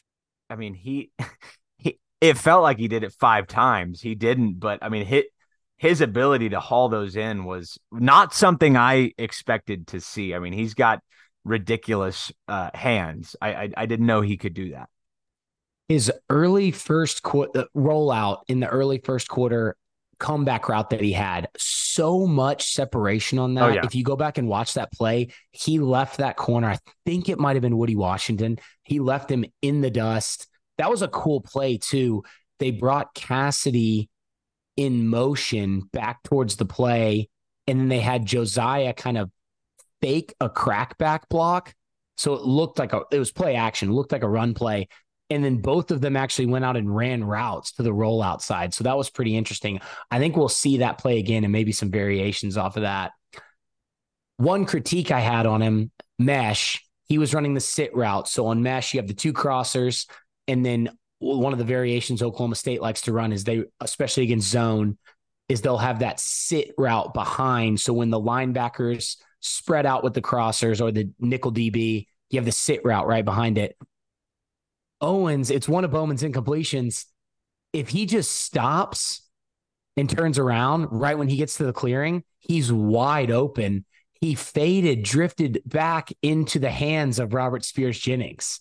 It was Mm. like he trust fell back into his hands. so I that was one the one probably critique outside of the drop that I had. His catch on the mid uh, or the third and one in the middle or first and 10, sorry, in the middle of the third quarter was unreal. The one down the sideline Yeah. where he again kind of tipped it to himself. He got banged up on that too. I was worried he wasn't going to come back in. He drew the defensive pass interference in the fourth, which I know some Was people pass interference. offensive, but it was definitely pass interference. And then, Cade, the play I wanted to end it on before I throw it back to you on Owens, the stiff arm he had on Wagner at the end of the third quarter. It was the last play of the third quarter. It was a hitch route. He caught it, stiff arm, and was able to run after catch, which he had 56 yards running after the catch. It was beautiful. I'm going to need to go back and clip that and just kind of replay it over and over and over again on Twitter. Incredible stiff arm. Yeah, I thought he was going to score on that play. If I'm being honest, again, when you're in the west end zone, things, uh, depth perception, you you get a really good angle from it. But I, I thought he was going to score, and um, again, I, I just kind of go back to his overall athleticism. Like he's a big bodied guy, 6'1", 220. He's he's pretty nifty, and I I didn't He chops ex- his feet well. yeah, I just didn't um I don't know if I I caught that well enough. So that stiff arm was nasty, but he made play after play after play after play. I had people texting me like who who is who is this guy? And it's like, well, he's been around for a long time, but that's fair. I mean, he was he was all over the place on Saturday. So good. Uh Bray injury, shoulder injury, didn't play, didn't dress. Blaine Green dressed, Didn't play. didn't play. I'm assuming he'll be back against UCF. So moving on to Presley, nine targets, eight receptions, and 89% catch rate and 97 yards. He had nine snaps split out wide, not in the slot. He hadn't had more than four in a game this season. He had multiple games with zero snaps in that position. So that was a fun little wrinkle. They threw it to him also on a curl route there. Dunn said Presley always gets yards after the catch. His yard, his running after catch ability, 73 of his 97 yards came after the catch. Five missed tackles forced, Cade. When I called the receivers out last week for zero missed tackles forced, five missed tackles forced in this game by Brennan Presley. And I'm I don't think all of them were Kip Lewis, but several of them were, and that just made me really happy to be able to have said that last week, and then it happens. His run after catch on the first screen RPO of the game I say was Lewis. I'm the Key. Lawrence. I'm sorry, Dustin. Yeah. it was beautiful. He had really good blocking on the second screen, but Billy Bowman made this the shoestring tackle. If he doesn't make that tackle, Mhm. I think Presley might have been gone there. Yep. Really good cat run run after catch in the fourth quarter. And just over my last note on him is his overall route running in this game, especially against zone coverage, was beautiful. Uh he was covered up a lot of the game, but when he has the ball in his hands, it's kind of easy to forget how electric he is in the open field. I mean, that first catch of the game for him, I thought he was going to score as well. Like he he just when you get the ball in his hands, you kind of hold your breath a little bit. And so you got to figure out a way to do it more, especially as, you know, Oklahoma State's perimeter receivers, you know, hopefully get healthier, but there's no guarantee of that. He's not going down from a shoulder tackle either. Even though he's that small, you have to wrap up or he's going to break the tackle. Yeah, and I just it feels like Oklahoma State's brimming on on the offensive side of the football with with talent, and I I, I want to say they're not, but I, I'm kind of coming to the belief that they are. Like you've got what Rashod Owens did, what Brennan Presley did, what Leon Johnson was able to do. I mean, th- this is a um this is becoming a dynamic offense, and you can't key on one thing and expect to win a football game. Yeah, I agree. Wrapping up with Leon Johnson, nine targets, five receptions, 70 yards, 20 yards after catch. Cade, one interesting note on PFF his average depth of target, so where he's at when he's getting targeted on the field, downfield, has been exactly 17.1 in both the games he started. That's kind of wild. And he also Yeah. wears 17. Yeah, I thought that was really strange. Uh, Coach Dunn said after the game that Leon really wanted another year with Coach Glass, really wanted another year practicing with the team in this D1 Power Five kind of environment. But he understands he's fine with you know losing the red shirt, having this be his last year, and he's going to make the most of it. He talked with the media after practice yesterday about not knowing. So he talked about how his route running, just Coach Dunn told him he ran high school routes when he got there. And one of the examples he gave was on a go route. He just thought you ran you ran by the guy. He didn't know that you, you know, cut outside, lean back in, stack on top of the DB. So it's interesting to kind of hear that from him because it's something you and I have called out with him. And what I saw from him at that practice, which was a long time ago in the spring, his route running ability, but he has continued to improve even game to game. I think he did a good job in this game. you know, there were times mid second quarter go ball that Bowman I actually thought Bowman made a good throw on. The DB was able to make a play because Bowman because LJ3 had no separation. He's getting held a little bit, which is probably one of the reasons he had no separation. But then, you know, on the fourth quarter RPO where Bowman makes an awesome throw to him, he has plenty of separation on that hitch route. Great job chopping his feet, breaking back towards the ball. I thought he had a good game. Not, you know, he didn't pop off the charts, but he did enough to where OU had to respect him in the passing game. Well, and he made plays late. And, you know, a lot of these guys, they blink. And Leon Johnson didn't blink. I mean, he had several catches down the stretch that were um you had to have type of plays. And on the drive before Oklahoma State ended up having to punt, to that was their last drive of the game. I think they threw at threw at him twice. He caught one, but he had a great run after catch.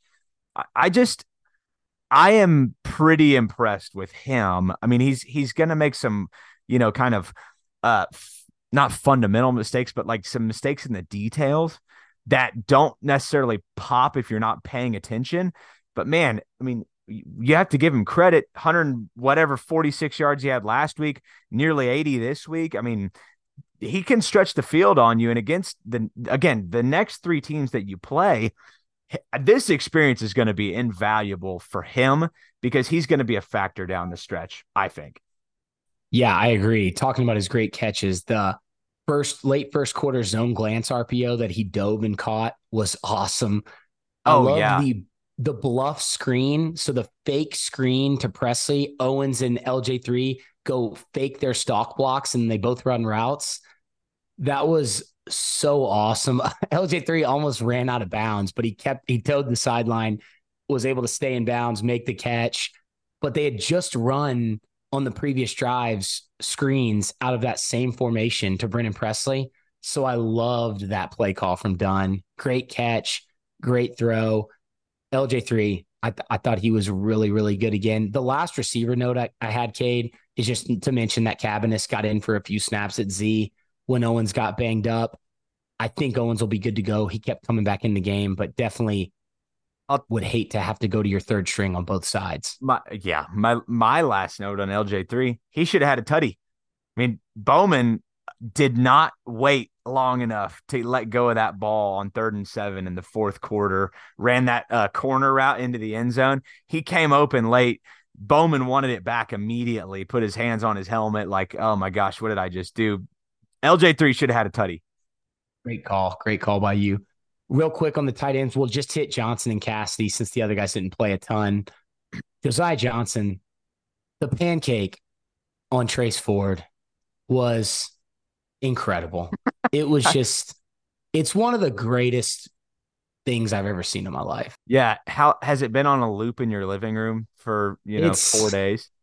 It's just, I mean, if you're gonna talk smack and then get pancaked like that multiple times in We're this putting game, it on Twitter, that's for sure. It's just, yeah, you're gonna get called out for it. And look, I respect the smack talk from anybody. If you're gonna, if you're trying to hype your team up, anything like that. But when you're coming at the coach that used to coach you, you're calling out your old team when Gundy didn't even take a shot at you at all. Right. The way Gundy said that, if you listened, if you listened Yeah, to the whole media availability, he was not taking a shot at all. You're calling out your old offensive line. It's just a tough look when you get sat on your ass like that multiple times. I mean, you can keep going. I, I, the floor is yours. It was, it was the perfect way for me to realize that that was over. Like the, the, the smack talking was over. I can't wait to tune into the sports animal on Thursday and hear them not ask about that and to know that, yes, that happened. Everybody's embarrassed about it. And, uh, it's a, it's a, it's another win inside of a great win. Yeah. And uh, just to go through Josiah's stats, he had four catches, 13 yards on eight targets. He also, I mentioned this earlier, but he popped Kanak a few times and it didn't look like he wanted to play anymore. 10 yards after catch. I have PFF has him running a route on 72% of his snaps. I had that at 82% on true pass plays, which I mentioned earlier. 31K, this was the PFF snap count stat I wanted to throw at you. 31 snaps at inline tight end. That's 80% of his total snaps.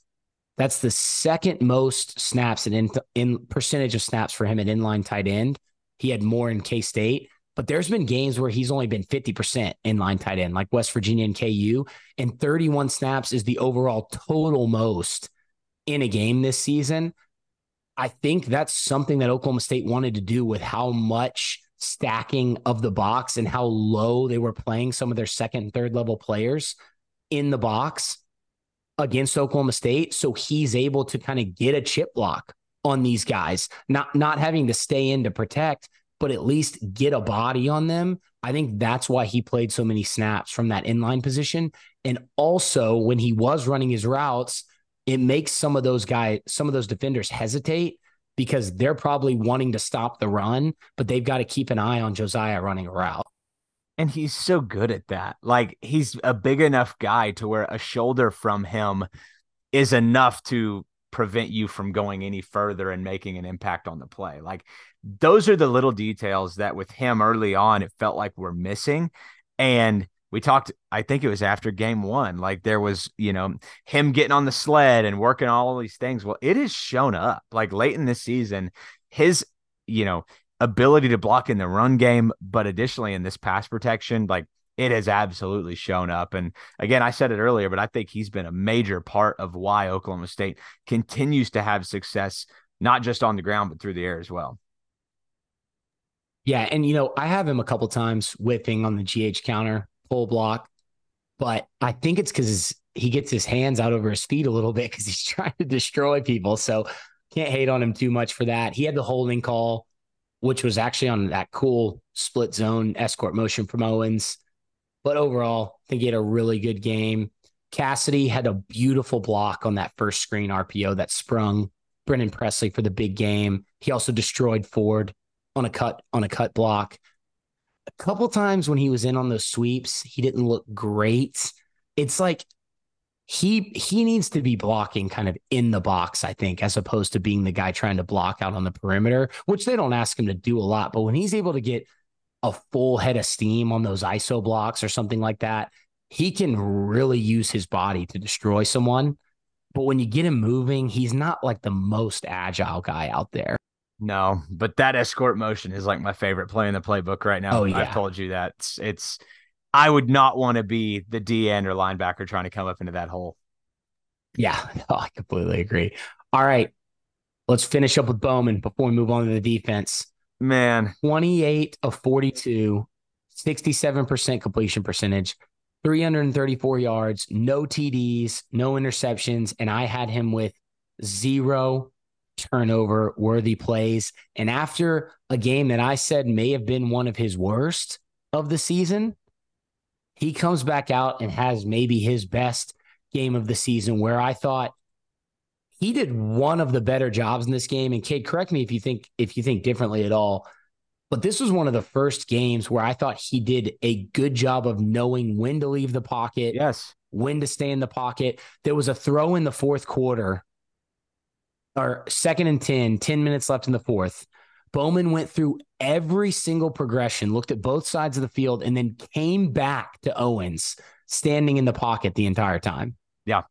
He was masterful. I, I, the stat to me is zero turnover worthy plays. You know, there's there was some talk. You know, does he throw the ball away too early? Does he leave the pocket too early? Some of that, uh, I think you just have to live with if he's going to turn in a stat line like that. You know, the thing for him is that he can't. You know, follow this up by pressing. This team, if he plays like that, this team is going to go really far. I mean, like like as far as any team has ever gone for Oklahoma State before. If he just plays like that within himself, this offense around him is good enough. And I think he, the great thing about it is he knows that. So for me, Yeah. like his leadership, his poise. I mean, in a game like this, you know how easy it would have been for him, new to this rivalry, to let the moment get the best of him. Not one time did it seem like he blinked. Not one time. And No, that is was so more than you could say from the quarterback on the other side that was getting Heisman buzz going into this game. He was the best quarterback on the field. And I don't think it was that close. Yeah, I thought he was awesome. He looked so poised the entire game. 2.42 time to throw was pretty quick comparatively, just for some comparison. It wasn't his fastest game, but West Virginia, he was 2.8, Iowa State 3.1, Cincy 3.1. So he's had some games where he took longer. And I think that was the game plan to try to get the ball out of his hands quickly into these zone coverage beating route concepts. Josh Fields jersey, game worn Josh Fields jersey after the game. So awesome. He also said it was the top game of his career. Cade, what'd you think about both of those comments or that that comment in that jersey? Well, I just want to know how he acquired that. And if you remember a few weeks ago, he mentioned that he had others. He said, wait till you see, like something to the effect of, wait till you see what else we have. Like, is he going to wear like a Barry Sanders jersey if they win the Big 12? Like, is that what we're going to have? Because Oh, it's gonna be I don't so know what awesome. else, but that was incredible. And, you know, again, what was what was the second comment you wanted me to comment on? He said it was the top game of his entire career. Oh, I don't see how it wasn't. I mean, you know, when you look back at his stat lines, his injuries, the way the season started, I don't see any way that that wouldn't be the best game of his career. And in the moment, I mean, man, he was, I've said it for six games now. He is what Oklahoma State needs at quarterback. And I thought on Saturday, he was that and then some. He made some great throws, like seeds. Yeah. And you know, sometimes you know there was one throw he had was behind the receiver. I think it was LJ three on a slant. He because LJ3 didn't have the separation, he's throwing it behind him because the defender's in front of him. Right. So it looks like a bad throw, but it's he's doing that on purpose. So I, Brent Venables even said he Bowman made some great throws into some tight windows. I thought he did. He made some throws that maybe looked a little aggressive at times, but they were thrown where the defender couldn't get them accurately right to his guy. And, and I loved it. I, I love too, Cade. Gundy interrupted his Bowman's media availability after the game to tell him that his tackle on Billy Bowman after the Ollie Gordon interception was the play of the game. I I was waiting to talk about it. It was. I thought Bowman was gone. I, I, really did, and and that would have been ultimately, I think, pretty close to the game at that point. It was the play of the game. I thought it when it happened. I thought I said circle that one because we may come back to it. OU goes three and out. Oklahoma State goes back down the field, ninety-seven yeah, yards, and scores. That. They punt. Oklahoma State goes ninety-seven yards, and there's your ball game. It was the play of the game. It, it was it was awesome. Such a smart play by him. He also mentioned after the game that he's never lost to OU in the Bedlam series. So that, that was a great comment. He talked about Ollie's throw too and said, he was like, We've set that play up. We set it up all year. We set it up in this game. He's like, I mean, Rashod was open. It was just a terrible throw. So I thought they that, have been setting it up all year. It's the that's the frustrating part is that was coming. Yeah. And then talking about OU scheme, this quote, Cade, he said, just kind of shows you that him and Dunn kind of understood what was happening. You take what the defense gives you. That is really always the way I was taught to play quarterback. They were giving us spits and throws early in the game, and that is what we went with. I had great protection, and we were able to move the ball and get things accomplished, even with them ganging up to stop the run. Yeah. I mean, as I sit back and like rewatch some of this, which I like to do when we're talking in case I missed anything, I just am am struck by the team kind of rallies around him the same way they do around Ollie Gordon. Like they they're coming off the field hitting him on the helmet and and the entire offensive line goes with him to celebrate the quarterback draw. Everybody meets him in the end zone on that. It's like I, I just think they've got a pretty dynamic one-two combo at quarterback and running back right now. Yeah, and speaking of taking what the defense gives you, I had OSU using some type of play action or post snap RPO action on 50% of their snaps. PFF had it at 48%. That's the highest percentage since Bowman took over wow. as a full-time starter. So they were really killing them early with that RPO game because there was there wasn't anybody even to read. With OU dropping back into zone, it was just wide open green grass for Bowman to throw to. It they probably weren't even true RPOs. It was basically like a pre-snap green grass read but they went with snag, stick, some outgo, that bluff screen I talked about, different variations of concepts. They had the levels rollout concepts, BP as the outside receiver. I thought they did a good job of mixing things up in this game, especially with OU playing a lot of zone in the first half, some of their cover two looks. And then they went to more man in the second half, and OSU went to some different things then.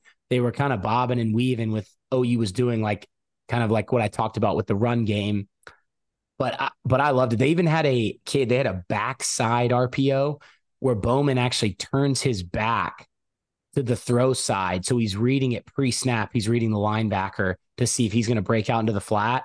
When he sees him not break, he whips his body around and threw the slant to Owens, which I I loved that play. You don't see that a lot. It's kind of a kind of a dangerous throw, but it's more like a play action than a true RPO because it's kind of a pre-snap read. But I, I loved the scheme. I loved how Bowman was operating. Uh, they have him blitzed. PFF has him as blitzed 38% of the time. And like I talked about, only under pressure on 14% of his drop backs. Oh, here, I had it here. It's the second lowest pressure rate on Bowman in Big 12 play. He attempted five passes, 20 plus yards down the field, and only completed one of them. But it, OU was dropping two safeties back yep. late, deep. So they were trying to take away the deep shot while also playing the run early. But again, you know, I talked about that fourth quarter RPO throw to Leon Johnson. And you look at his what 14 incompletions. He had five throwaways, he had a Hail Mary, and he had the drop from Owens. That's seven right there. So he really only had true, truly seven passes that you could count as bad throws. And then one of those was that sit route I talked about to Owens, the LJ3 deep ball where he was getting held. I don't think he had very many inaccurate throws in this game. Besides that, Leon Johnson throw in the end zone you talked about. He threw one high to BP late in the second quarter. He overthrew LJ3 on a deep ball early when LJ3 actually did have separation. Those three throws might have been the only three bad throws of the game. And it's like they're not that, I mean, they're you can live with them, right? Like you forget about them when you win a game and you don't turn the ball over. Like it's so easy to to look past those as opposed to what we're used to uh, in Stillwater over the last several years. Not the dog Spencer Sanders again, but it's just like it is so stark when you look back at that versus what this is. I think you just have to live with it and know that you know you're going to operate really well within the 20s, throwing it, running it, and Ollie is how you're going to try to score in the red zone. Yeah, Cade, I'll, I'll end it with this. If you don't have anything else, two interceptions during this five game winning streak for Bowman. Wow. You could have convinced me that it was zero, but that's that's um pretty spectacular. What were they? West Virginia and and it's okay. I, I put you right on the spot. He threw one. He threw one against K State too, right? He might he might have. I, I just can't remember. He's played so well that they they they definitely don't pop into my mind. So I, ha- I have it. I have it right here on PFF. I just I was switching over to the defense to get ready for that, but I I have it right our, here. Our listeners are screaming in their car. It was it was K State. It was uh no, sorry, it was Cincinnati. One Cincinnati, one West Virginia. Yeah. Well, regardless, I was wrong you know, to wrap to wrap it up on Alan Bowman, to step into your first bedlam in that scenario, it's not just any bedlam. To do what he did is, I mean, is a legendary performance. I, I I don't use that word lightly, but I think it was. There he did what most Oklahoma State quarterbacks have never done, and that was beat Oklahoma. But you beat them that way in that setting. Um, that's the real deal stuff. That's the stuff that you can win championships with a quarterback that has that type of poise and mentality. Yeah, it was awesome. It was it was awesome to watch. Great game from Bowman. Yeah. Well, Dustin, let's go ahead and take a quick break. Hear from a couple of our sponsors. We'll get back and we'll talk about the defense. We want to say a quick thank you to sponsor the Feels Like 45 podcast, Classic Overland. Classic Overland specializes in restoring original Land Rover Defenders designed with your unique style and specifications. They go to great lengths to find quality vintage Defenders before they begin the restoration process, and their team of experts will guide you through the various exterior and interior options to create the perfect build. Our friends Luke Reed and Robert Dennis of Classic Overland are both Oklahoma State graduates and will work with you through the process to ensure you have a great experience. And in addition, if you purchase a classic Overland Defender and mention this podcast, the Feels Like 45 podcast, their team will donate a portion of the proceeds to the Pokes with a Purpose NIL Collective. To learn more, you can visit their website, classicoverland.com, and you can contact Luke and Robert at robert at classicoverland.com. Thank you, and go Pokes! Let's take a moment also to remind you that this podcast is brought to you by our friends at Charlie Hustle Clothing Company. Charlie Hustle is a vintage inspired clothing company based out of Kansas City that specializes in collegiate and hometown apparel. Charlie Hustle wants you to be the best dressed fan this season, so be sure to check out their wide selection of officially licensed collegiate apparel today and show off your school spirit all season long. With over 30 schools to choose from, they've got you covered with all of your collegiate apparel needs. So shop today at www.charliehustle.com. And when you do use our promo code 101215, which is good for 15% off all non sale items. Dustin, I'm wearing mine. JC Hoyt was wearing hers in Boone Pickens Stadium this weekend. Check Oh, out our awesome. friends at charliehustle.com. They do a great job. Well, Dustin, let's jump right back into it. I felt like I needed some music behind that ad read. I was thinking We're Never Getting Back Together by Taylor Swift. That was kind of what I was wondering. I'll send that to Charlie Hustle next week, see if they're cool with that. But we talked a lot about the offense, which deserved a ton of credit. You cannot talk about this game without talking about Bryan Nardo and the Oklahoma State defense this young secondary that I was told was going to get exposed all week, that we were concerned was going to have issues. a defensive line, a, a linebacker corps. Dustin, a phenomenal game all around from this Oklahoma State defense. It wasn't perfect, but it was what they needed to get the job done. And it was better than even I expected. Yeah, Cade.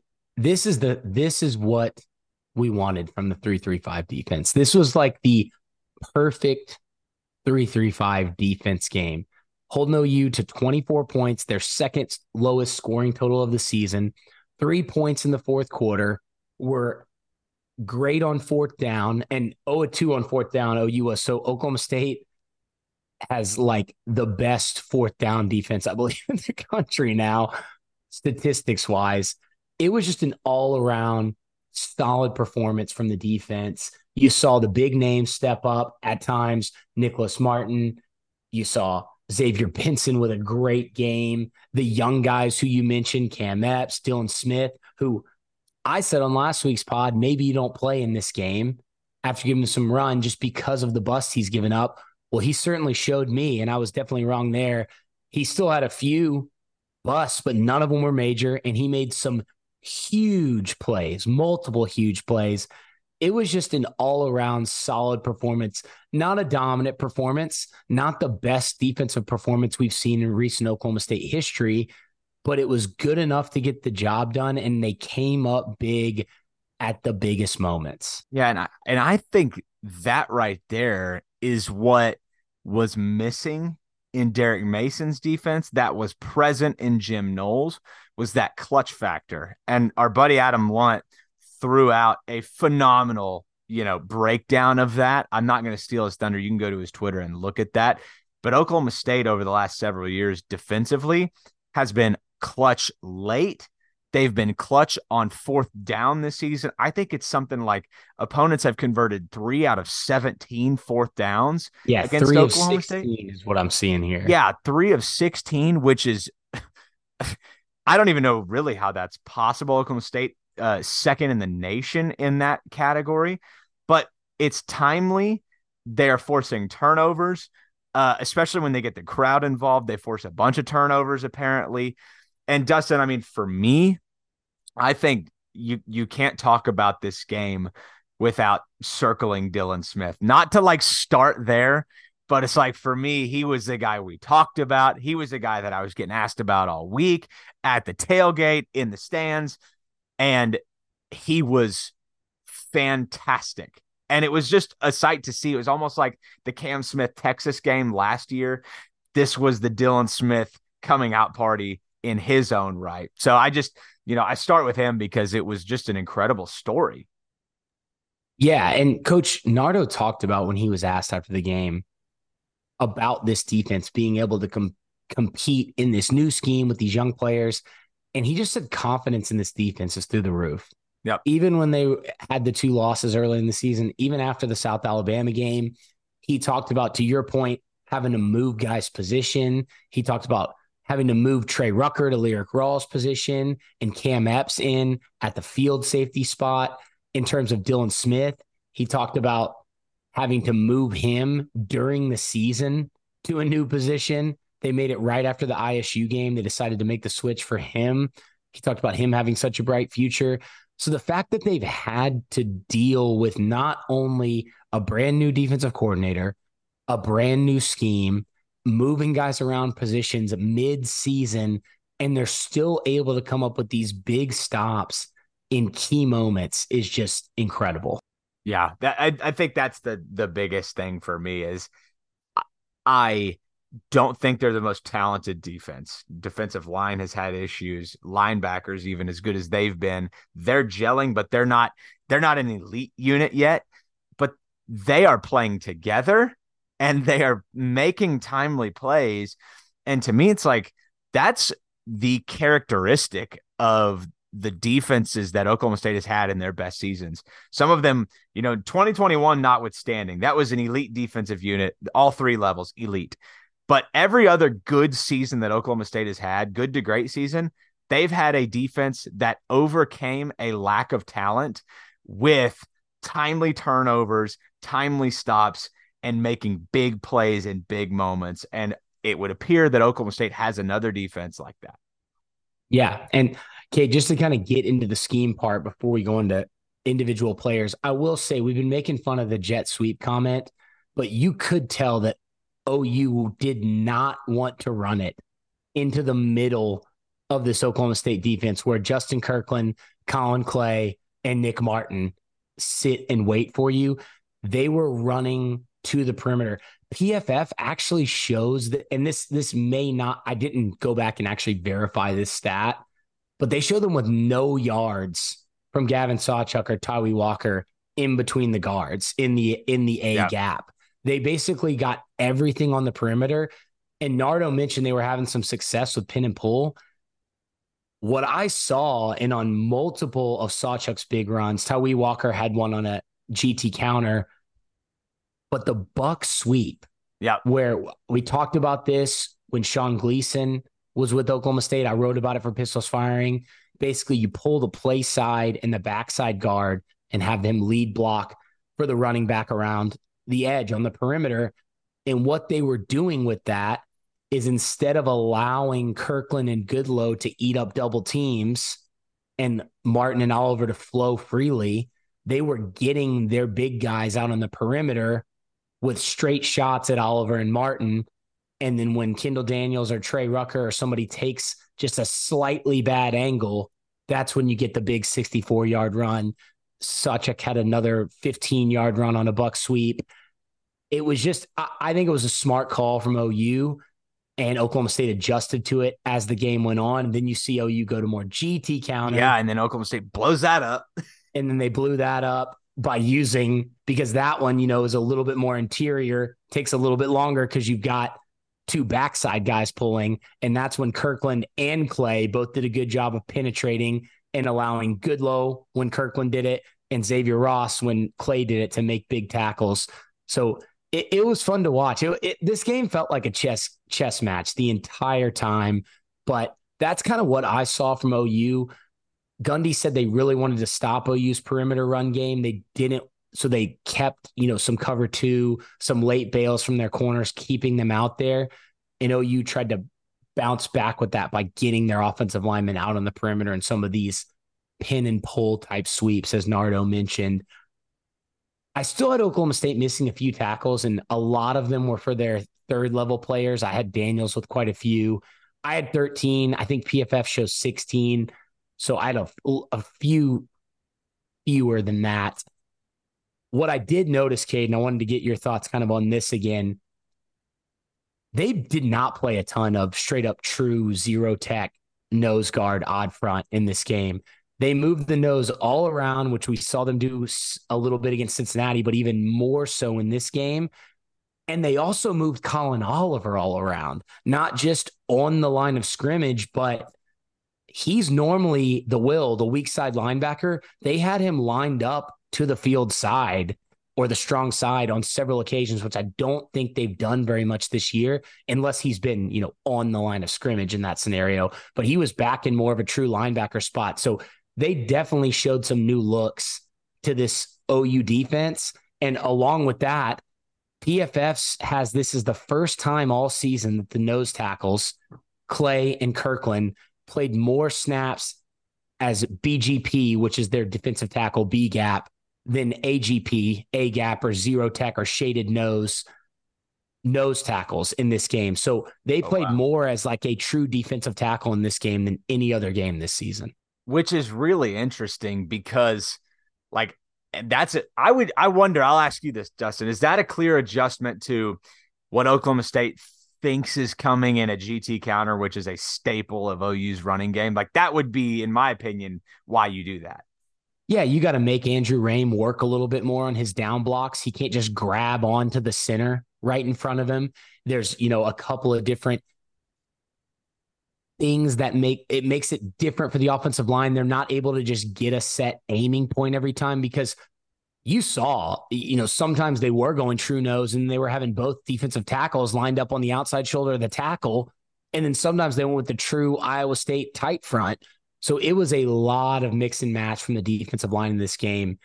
And they even threw some pressures. They had Gabriel Blitz 28% of the time. I had nine pressures with five or more pass rushers. Gabriel is under pressure on 30% of his dropbacks, which is pretty good. I mean, compared to the 14% that Bowman was under pressure. They also played a ton of man coverage in this game early, Cade. They mixed in some cover two, some cover three, and a little bit of what looked like quarters to me. But I think that man coverage was basically saying, beat us. We yeah. don't think your receivers can beat us. And I do think Farooq made some plays. Stoops obviously made some plays, but they also had some drops. They also struggled to get separation at times, and Oklahoma State's defensive backs made plays. So I kind of liked this game plan overall. This is, I know you and I have questioned some of Nardo's earlier season game plans at times. This is one I, I really liked.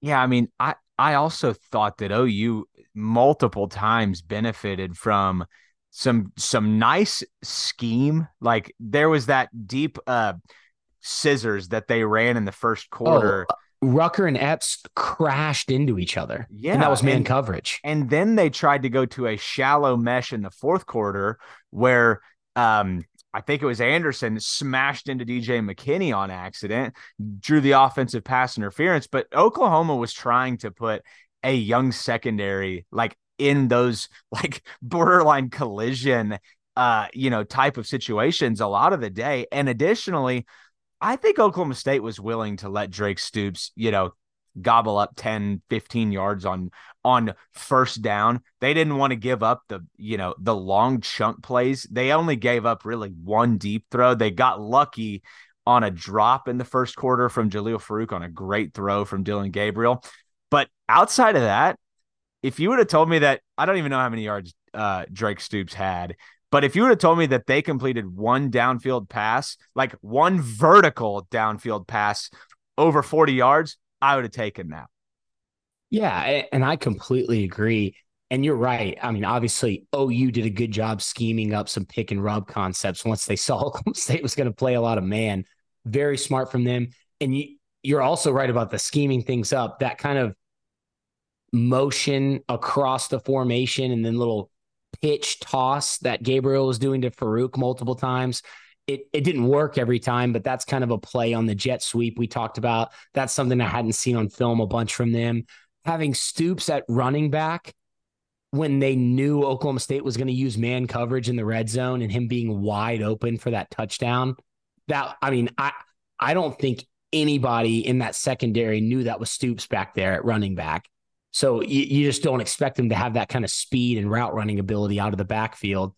So they definitely did scheme some things up, but it kind of felt like that's what they were having to do. Outside of some of the buck sweep and GT counter runs, it didn't feel like Oklahoma was able to go to their base concepts to gain any yards. They were having to kind of scheme things up to, to kind of get busts.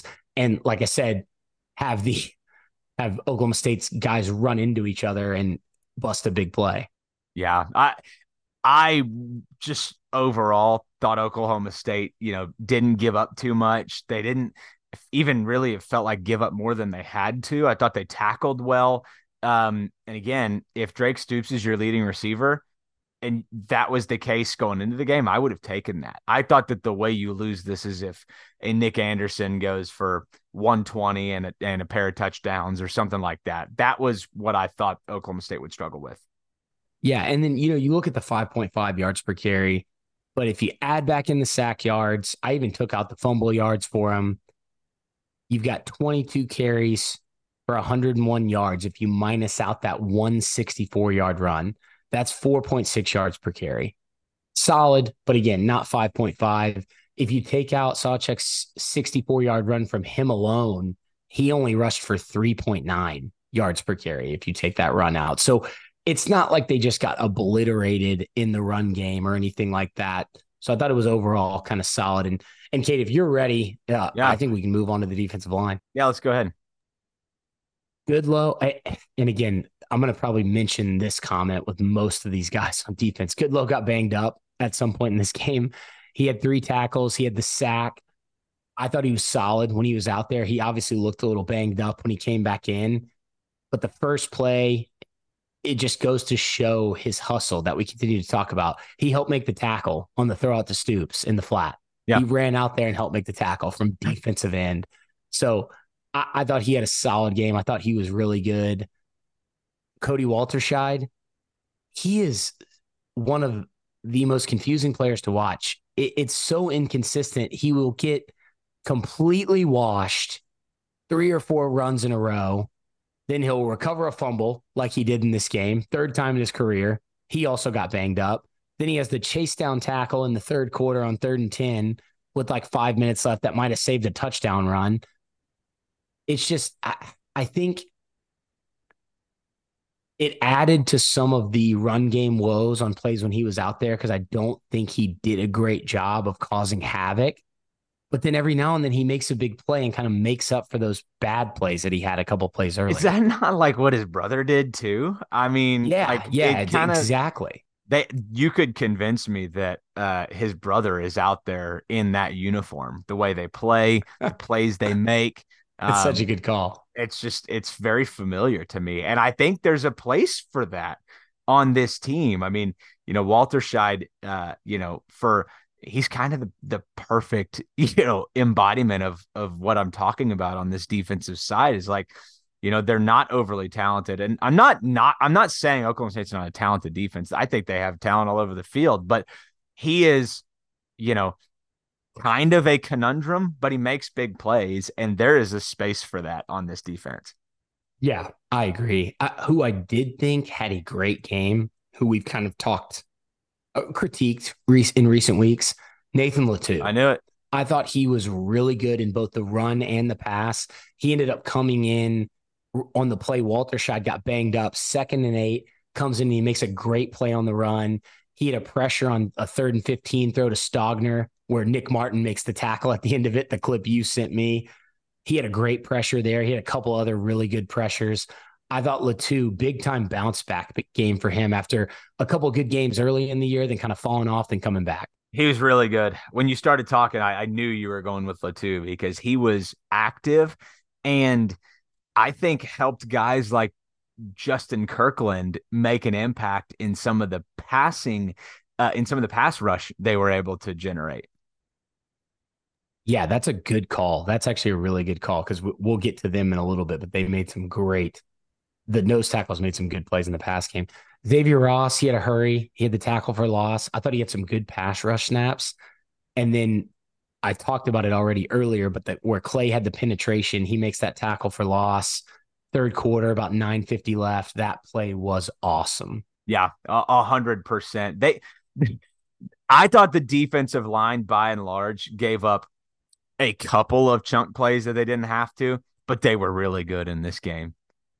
Yeah. And then Deshaun Brown also got banged up. He had a great rush on the Benson sack. He had two guys try to block him. I clipped it. Neither one could. I thought he was good in his snaps, but he didn't play very much because I don't think he came back in after he got banged up. I only have him on 12 snaps. Oh, really? Yeah. I, I don't think I noticed that.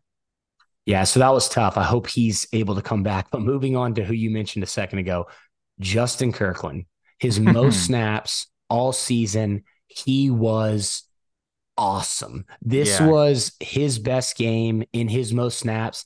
Cade, it almost felt like they were saving him for OU.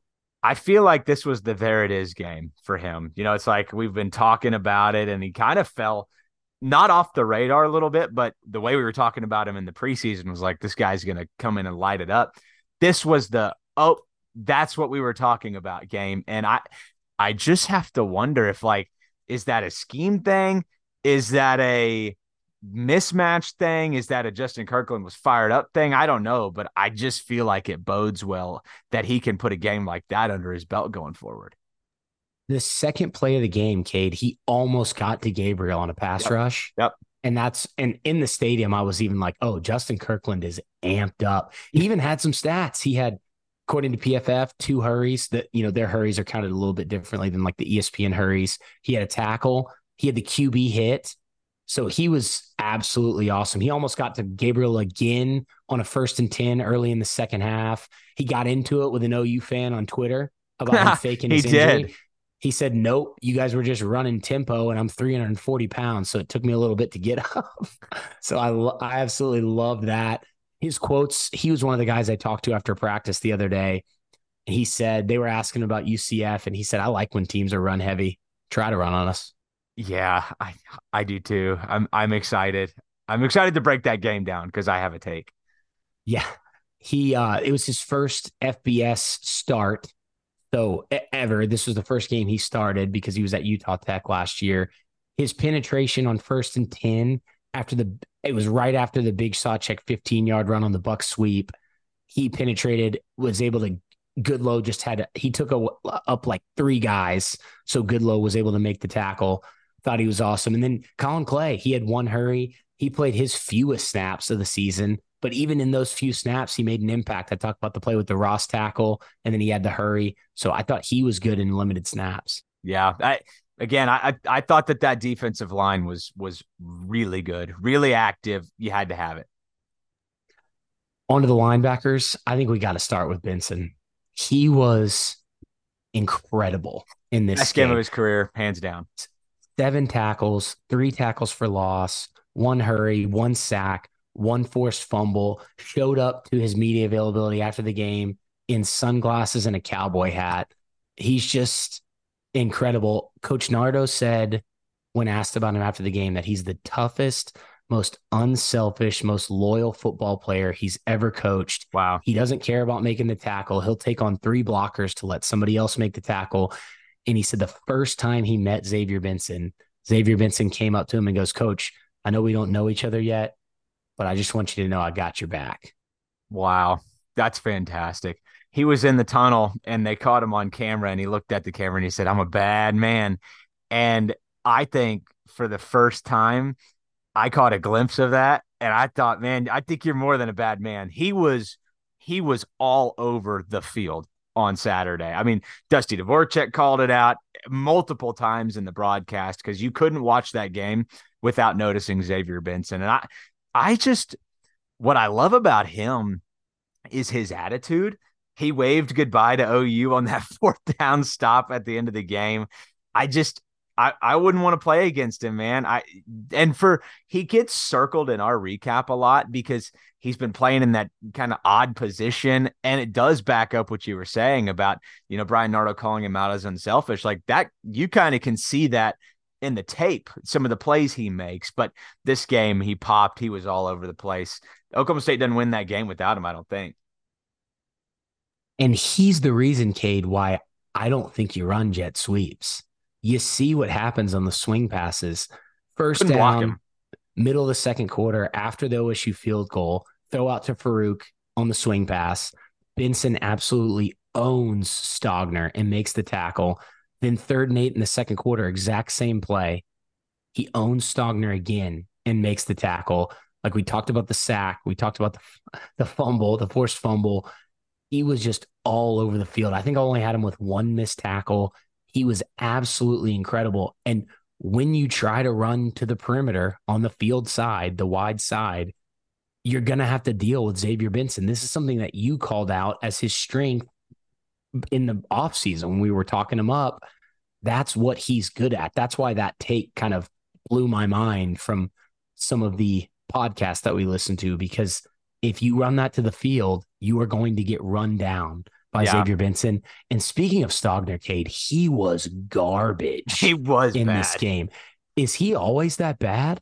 No, he, he wasn't that bad to me in the games I watched this year for OU. He wasn't that bad this early this year, and he was. I felt like much better than that in Lincoln He's Riley's been banged system. up though, right? Yeah, but I I feel like that maybe a scheme thing. Like this is not the same Lincoln Riley offense. They would split him out, use him as a receiver. I, I don't know. They're trying to do a little too much with him, I think, because he can't he can't block air. Yeah, it was it was almost sad to watch, but man, I I I don't have much else on Benson besides what how we just gushed over him. Yeah, I, I don't either. Just to do Oliver real quick before we get to Martin, he didn't pop a ton in this game. He was really, really struggling with the lineman coming at him with speed on GT counter in the buck sweep.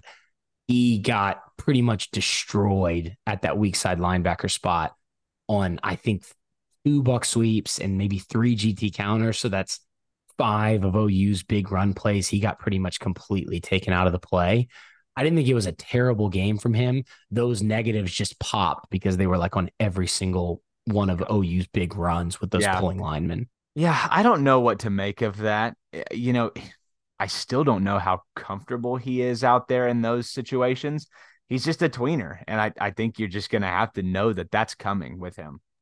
Yeah, I, I definitely, I definitely think it's something that's hard for anybody to do. With OU's linemen are, are solid, but he almost had the sack in the fourth quarter. I thought he had some good pass rush rush snaps where he was almost there on Dillon Gabriel, and you know more times than not he's going to get there. We'll we'll continue to see him get sacks this year, I believe. So he had the four tackles, he had the QB hit. I, I thought it was a, a decent game from him. I didn't think he was good by any means compared to Benson or Martin, but I didn't think he was terrible. Yeah, no, I, I didn't think so either. Nick Martin, nine tackles. He literally almost killed Dillon Gabriel twice. He had two QB hits that made me think Gabriel wasn't getting back up. Gabriel's very tough for getting back up. I only had him with one missed tackle, three QB hurries. So he led the team with nine tackles and six solos. So that's ex- extends his streak to five straight games with nine or more tackles.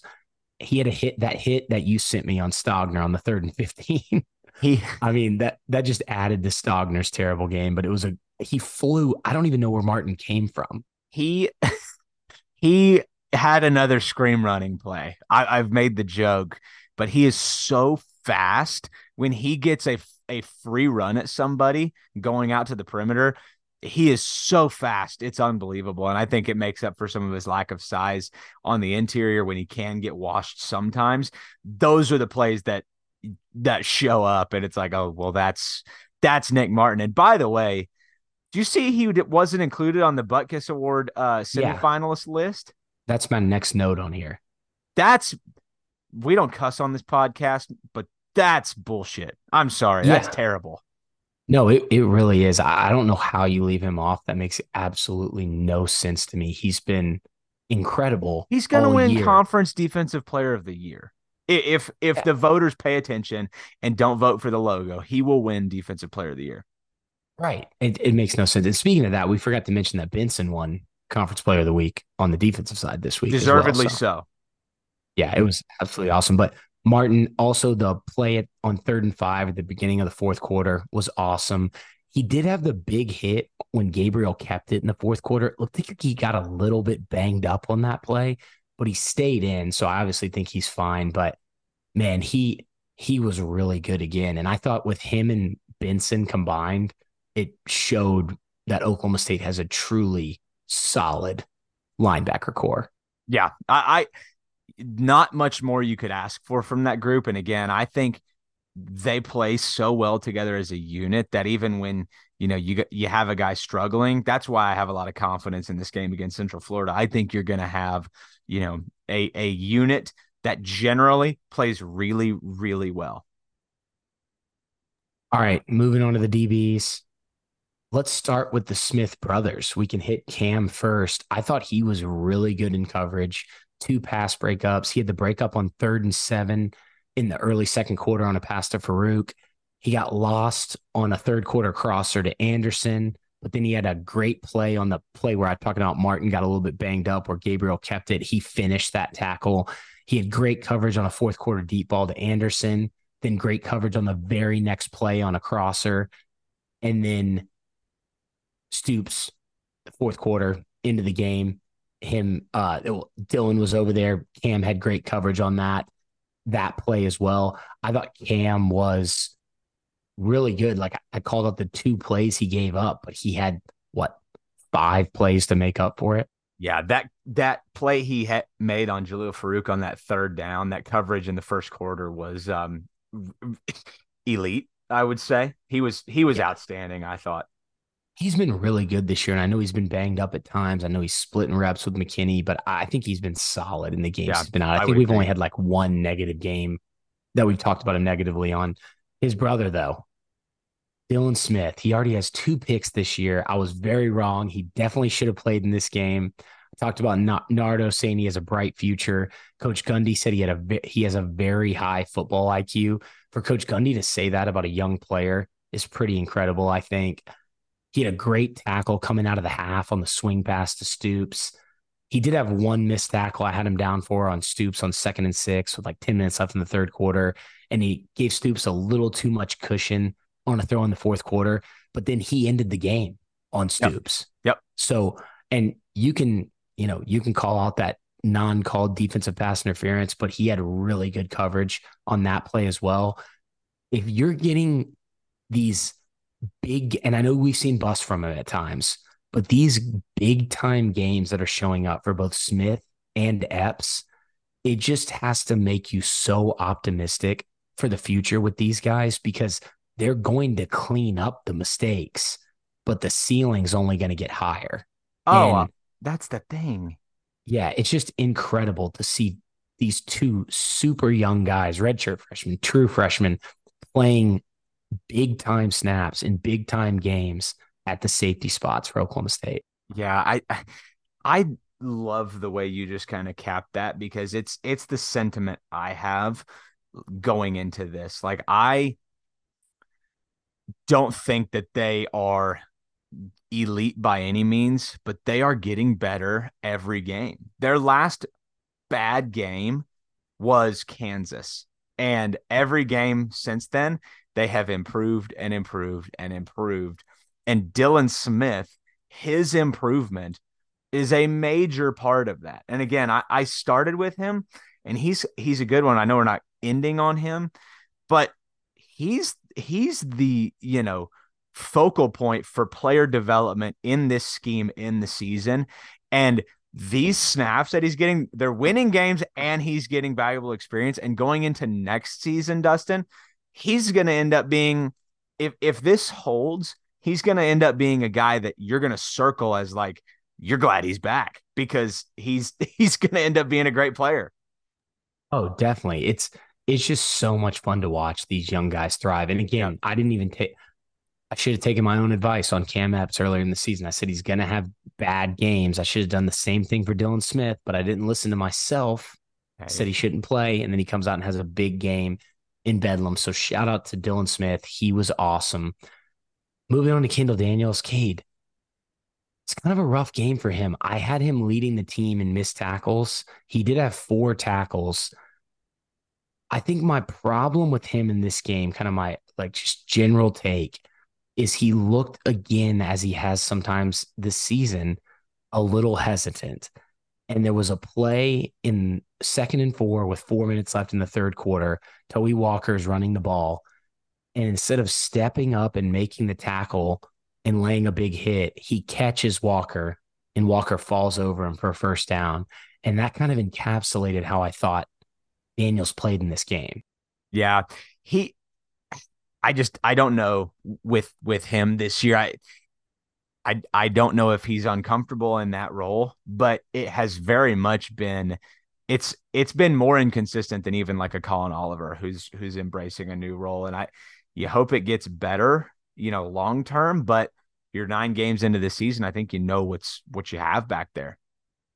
Yeah, I mean, on the after the Ollie pick, he had a missed tackle on the first down play by OU and then a missed tackle on the very next play. And it, it was just a little tough to watch. He was getting, OU was doing some stuff where they were sending Stoops in motion and having him crack back on whoever the low safety was. And a lot of times that was Daniels. So he was getting this, which I don't think they've shown a ton on film, this blocker coming from a weird angle on him, which I think was messing him up a bit. But man, he, I, I didn't have really a ton of positives from him him in this game in my notes. Yeah, that's it's a bummer, but I I would agree. All right, moving on to the other safeties. Epps four tackles. This was his least snaps in a game since the South Alabama Alabama game. We talked about the play where him and Rucker smashed into each other on the scissors, which led to the huge play. There was a post route completed on him in the middle of the second quarter but he was there. Rucker actually was almost there for a pick on that play too. He made a couple good tackles in the flats on Stoops, I didn't think it was a terrible game. Not a ton of snaps to evaluate from him. I think I only have him at 22 snaps total in this game, but not not amazing, not terrible. Yeah, I, again, I think you take not amazing, not terrible uh, out of the guy that's being thrown in the fire here. Lyrik Rawls was supposed to be there. Yeah. Moving on to Rucker, he made a lot of tackles, nine tackles. He had some good coverage snaps. A lot of his tackles uh, are a few of them saved, I think, big plays. So I, I like that he was there. He had an awesome tackle on OU's backup running back Smothers. Took a swing pass with nine minutes left in the third quarter, and Rucker just destroyed him. He had the defensive pass interference, but that was declined because somehow that pass was caught, which was insane to me. But I, I, thought Rucker had a pretty pretty solid game. He's just he's just a good tackler. Yeah, I mean it's what we've seen all year. It's um it's tackling and the issue is going to be in coverage, but oh you didn't put him in a whole lot of comp uh uh compromising situations. Yeah, no, you're 100% correct on that. Korie Black, I thought he was awesome. He had the one pass breakup. He had the huge hit on Stoops in the third quarter, which is another play I want to have on a loop. Freeman dropped a slant on him where Black was a little bit behind him on coverage, but he was able to catch up right before the the drop or should have been catch, and he hit Freeman basically right as he dropped it, which wouldn't have been a big gain even if he caught it. He was all over Farooq on a slant, but somehow Farooq caught it. It was a really good throw by Gabriel. There was a second and seven in the late second quarter where he had good coverage on Farooq on a go ball, and then he had great coverage on the fourth quarter slant by Farooq. Just kind of goes to show why teams do not want to throw it black. Even if you complete it, he's right there. You're not normally going to bust a big play on him. Yeah, it and continues to set the tone on the perimeter. You put your best corner on your best receiver. I think most of the time he's going to win that battle. I completely agree. DJ McKinney, he had a great play in the middle of the second quarter where he blasted through Nic Anderson's block and made a tackle on a stoop screen, which was pretty awesome to see from a cornerback. Third and 12 in the second quarter, I thought he gave a little bit too much cushion on the curl. Martin saved him with a big tackle there. He gave up the third down. He got burned by Anderson in the late second quarter, but Anderson dropped that deep ball. So that was big time. And then McKinney actually, I didn't notice this until like the second replay of the game I watched. He got banged up late in the third quarter. And I don't think he came back in. Smashed by uh, Farooq again on that. Or uh, by oh, did he come back in?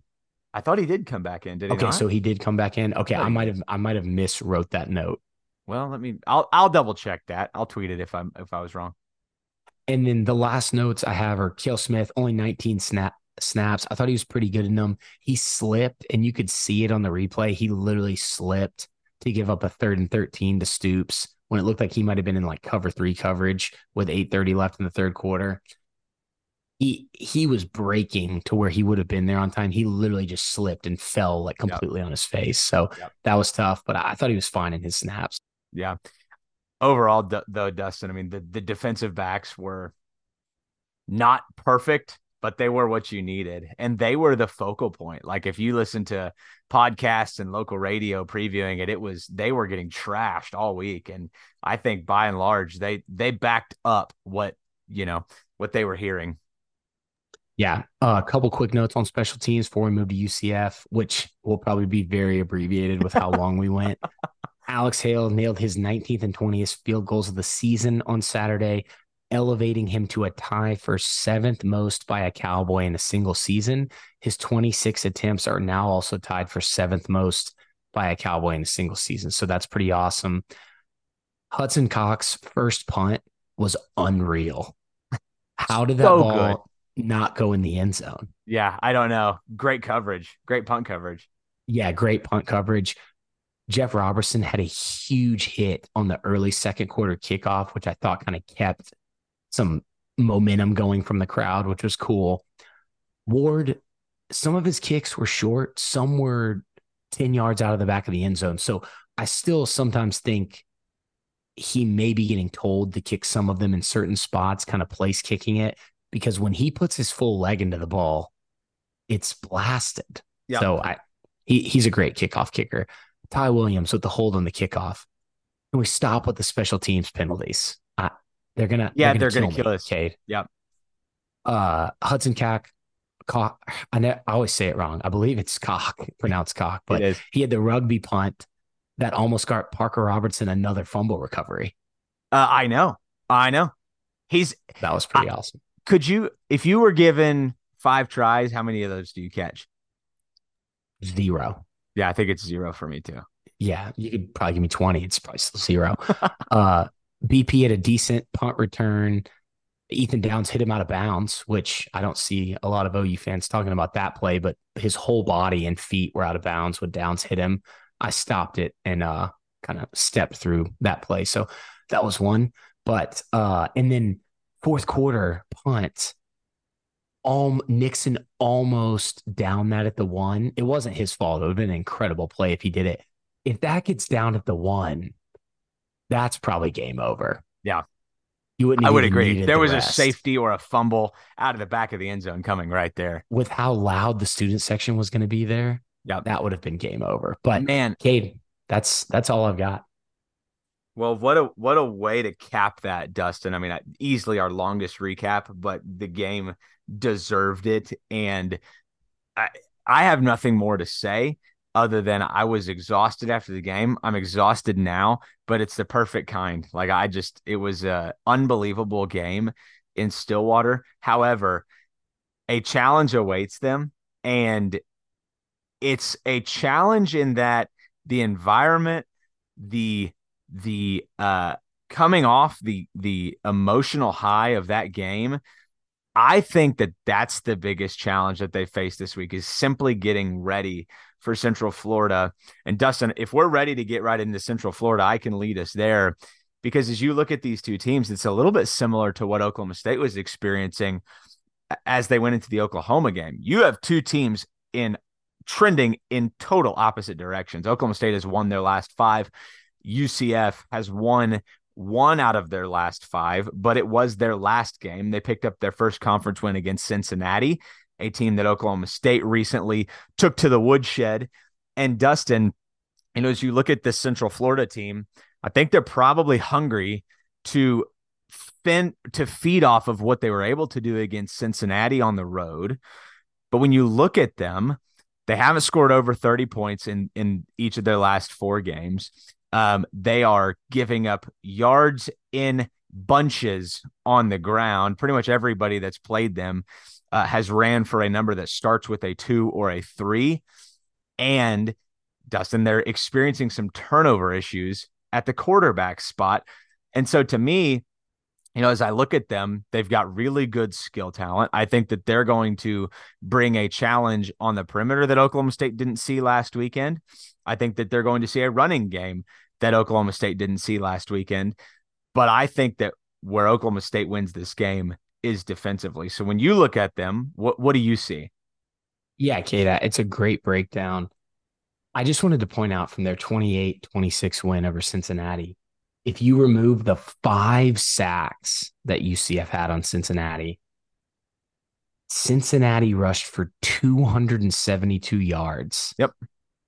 7.2 yards per carry and allowed two different players, Kiner and Ryan Montgomery, to rush for over 110 yards each in that game, while also allowing Emory Jones to throw for over 200 yards and a 73% completion percentage. Yeah.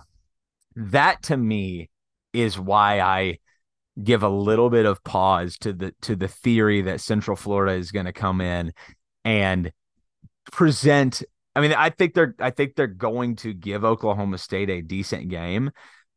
There's part of me that could see this getting out of hand. I mean, Oklahoma State has got to be healthy in this game. You can't have a laundry list of of an injury report coming out two and a half hours before the game. That would change things.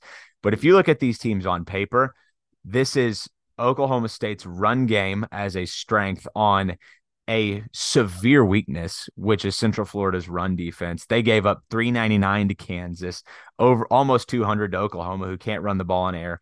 This is this is a bad Central Florida run defense. Yeah, I I mean, we'll we'll talk about their defense just to run through some stuff on their offense real quick, which is pretty good. 45th in passing offense, fourth in the country in rushing offense, seventh in yards per play, 38th in points per drive, 54th in sacks allowed. This one I know is an offense defense stat, but 110th turnover margin. They turn it over a lot and they don't cause a lot of them. I know they've had some weird stuff going. You mentioned John Rhys Plumlee being injured, having to play Timmy McClain. Apparently, everybody on the team had the flu before the OU game, and they still almost won that game. Somehow, they've been really good on third down, like 50%, which Gundy's talked about. It's Gus Malzahn. If you've watched any Gus Malzahn team, I, we don't go super deep into the scheme because you've probably seen it before. It's kind of a wing T inspired spread. I think of it as spread to run. It's a scheme that operates fast, tempo. They're not exclusively going four and five wideouts because they'll mix in some tight ends, even some two tight ends. You know, from previous times, you know, at Auburn, Malzahn mainly went 11P with run one running back, one tight end. And that tight end was normally like as an H back. They'll run inside zone, they'll do some sprint draw, they like to get a lot of mileage out of the gap schemes like power, GT counter, GH counter. They'll do some split zone bluff stuff. They'll do some split zone with your favorite escort motion. Mm-hmm. From what I saw watching some of their games, they'll do QB power. They'll do wildcat with Hart with RJ Harvey, their running back. They'll do the jet sweep, but hand it off to a running back that's split out wide. I personally didn't think they had a ton of success with GT counter, but they continue in the games I've watched but they continue to run it. They really like to attack the perimeter. In the passing game, some solid drop back concepts. They'll do double post, they'll do shallow cross, which we know Oklahoma State runs that a lot.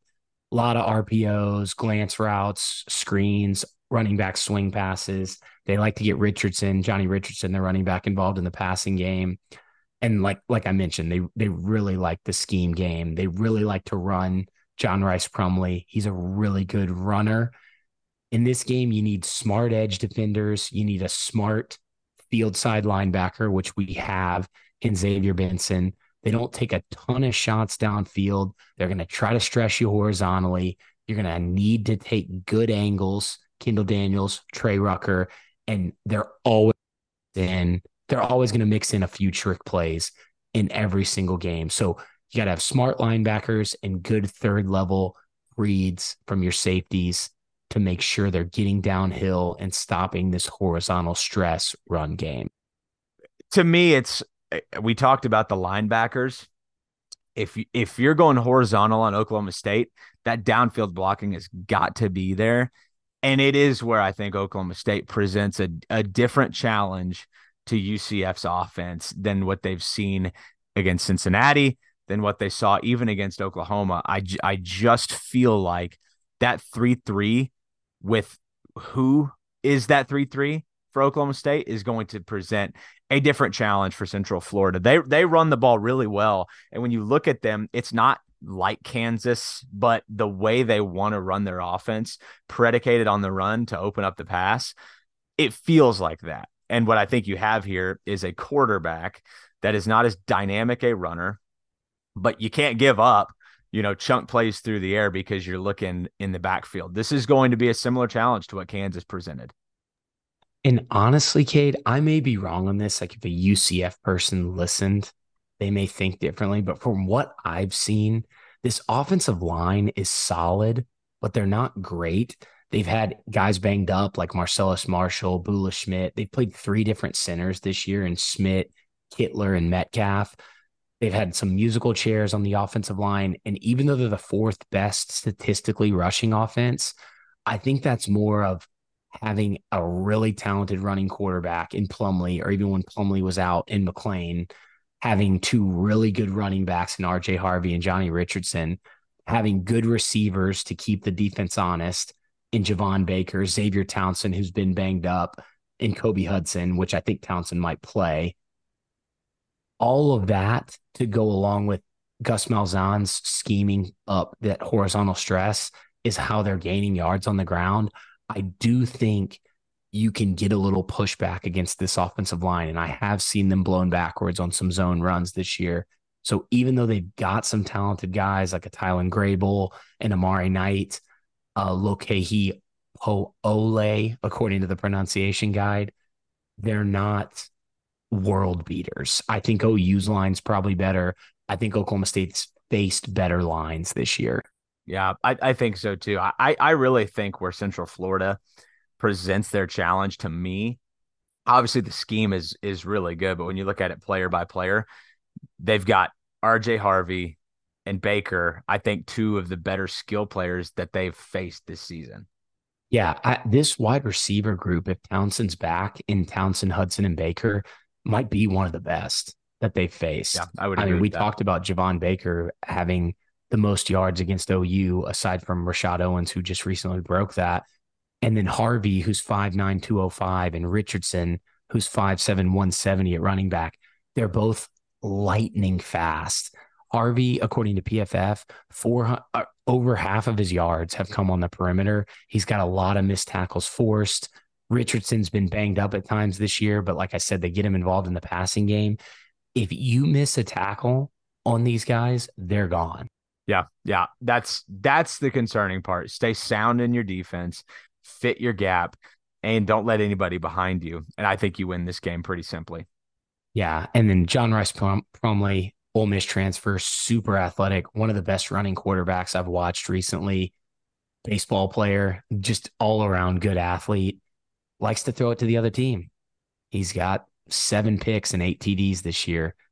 Uh, also, he's been banged up there was in the West Virginia game, he had three picks. One of them, though, was absolutely ridiculous. It bounced off, I think it was Baker's hands and like off somebody's foot, off an head. I think it might have hit a fan and then got picked off. So it wasn't it wasn't like he was just throwing it to the other team, but all seven of his interceptions, according to PFF, have been on RPO or play action, meaning he also is making poor reads. And I've kind of seen that from some of the games I've watched. But this is this guy is a designed running quarterback. 212 of his 290 rushing yards are on designed rushes. So he can scramble, but they're going to try to run him. They're going to try to run Harvey. They're going to try to run Richardson. And when you do start, or if they can get that running game going, that's when the play action passing starts happening with Baker, Townsend, and Hudson. Yeah. Well, Dustin, what do you see from them defensively that, you know, Oklahoma State can prepare for? Cade, their defense is a their rush defense is 127th out of 130. Yeah. They're almost yeah. dead last in the country in rush defense. Their pass defense is 34th, but I honestly think their pass defense gets a little bit of a bump because teams just run all just over. Run all over. Need to pass. they also don't create a ton of havoc. 63rd in tackles for loss, 30th in sacks, which isn't bad, but the advanced stats tell the same story 115th in defensive yards per play, which they give up explosive plays, and 100th in defensive points per drive. It's an attacking defense. Addison Williams, their defensive coordinator, they've got a defensive end, a nose tackle, a defensive tackle, and then their buck, which is their kind of stand up. You know, we love to talk about the names that teams give these linebackers. This is kind. This is basically the Leo that Oklahoma State ran it in the Knowles defense, but they call him a buck. And then their star defensive back is kind of their linebacker safety hybrid who will kind of play the nickel spot. But they like to run cover one, cover three and quarters. It's a lot of single high, a lot of man coverage, a lot of aggressive stuff. Their corners can play, but it's not going to be like Cincinnati where you can just throw deep on them and expect Cincinnati's corners to not play well but they get confused with misdirection. Their linebackers and safeties flow really fast to the ball in the wrong direction. A lot of times, I expect to see a lot of motion from Oklahoma State. I think that, you know, playing with single high, they'll bring an extra safety into the box, but they still haven't been able to stop teams. And when they drop into that cover three, that's when you can see somebody throws to the seams think Brennan Presley, Josiah Johnson, both of those guys I would think could have some big game potential against this type of defense. They'll even kind of show like two, four, five looks at times with the two down linemen. It's just, you know, they're they've had a lot of missed tackles this year as well. The defense has just not looked very good. Yeah, that that's the way I see it. And I actually the first uh moment that I watched UCF, I thought this was the Brennan Presley game. That that was the way I felt leaving was that man, they don't do a whole lot to cover up the middle of that field. I think they try to, but I think if you if you're able to run on them and establish that, feels like this is a, a big game for him. I actually wonder if they go inside with more passing game than they did last week because they're going to be a at least I believe they're going to be able to establish some success on the ground. Yeah, I mean, some players to highlight for them. I like Lee Hunter, their defensive tackle, nose tackle, but he can get blown off the ball. Ricky Barber's another guy to watch. Tremont Morris Bash, their buck. They've got talented guys. They just don't seem to consistently make plays against the run. And when you're talking about their linebackers, Jason Johnson, Walter Yates, who kind of has that Nick Martin in him a little bit, he flies around.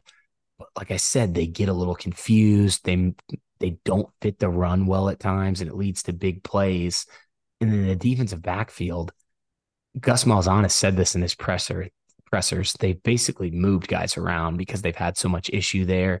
They lost their star linebacker to Jordan Mask and have to have had to replace him with Jarrell Wilson, who's been good there. But you know, like I said, they've mixed a bunch of guys around. They started Braden Marshall last game who I, I hadn't seen play a bunch in the games I watched before that. They've got Brandon Adams, who's a pretty good corner, but they Quadric Bullard, who was starting at safety, he's not playing as much now. So it's it's hard to even make a depth chart for them be, on offense and defense because they've been moving so many guys in and out. Yeah, they they're a I, I would say they're a weird one to try to pin down. I just as I look at this game, I I feel like the spot and the line is three. So uh, it, it opened at one. So they are Vegas is begging you to pick Oklahoma State, which is not normally a good omen. But I feel like if Oklahoma State comes into this game after a loss, is it any is it any different? Like does does Vegas really think that these two teams are on on level playing ground? Because when I watch them, I just I just don't see that. I don't think so either, Cade. And as we go in to make our picks, I'll just read that out real quick. I have it at two and a half right now, or three, like you said, and the over underline at 64 and a half. My worry is how many guys I noted in our review that are banged up for Oklahoma State. Is Jaden Bray going to play? Is Blaine Green going to feel healthy enough to play? I'm you know, Ollie Gordon with the turf burn and the ribs. I know this defense is really bad. You lose Jason Brooks. I you mentioned at the beginning of this preview, Oklahoma State can't come out with a laundry list of injuries.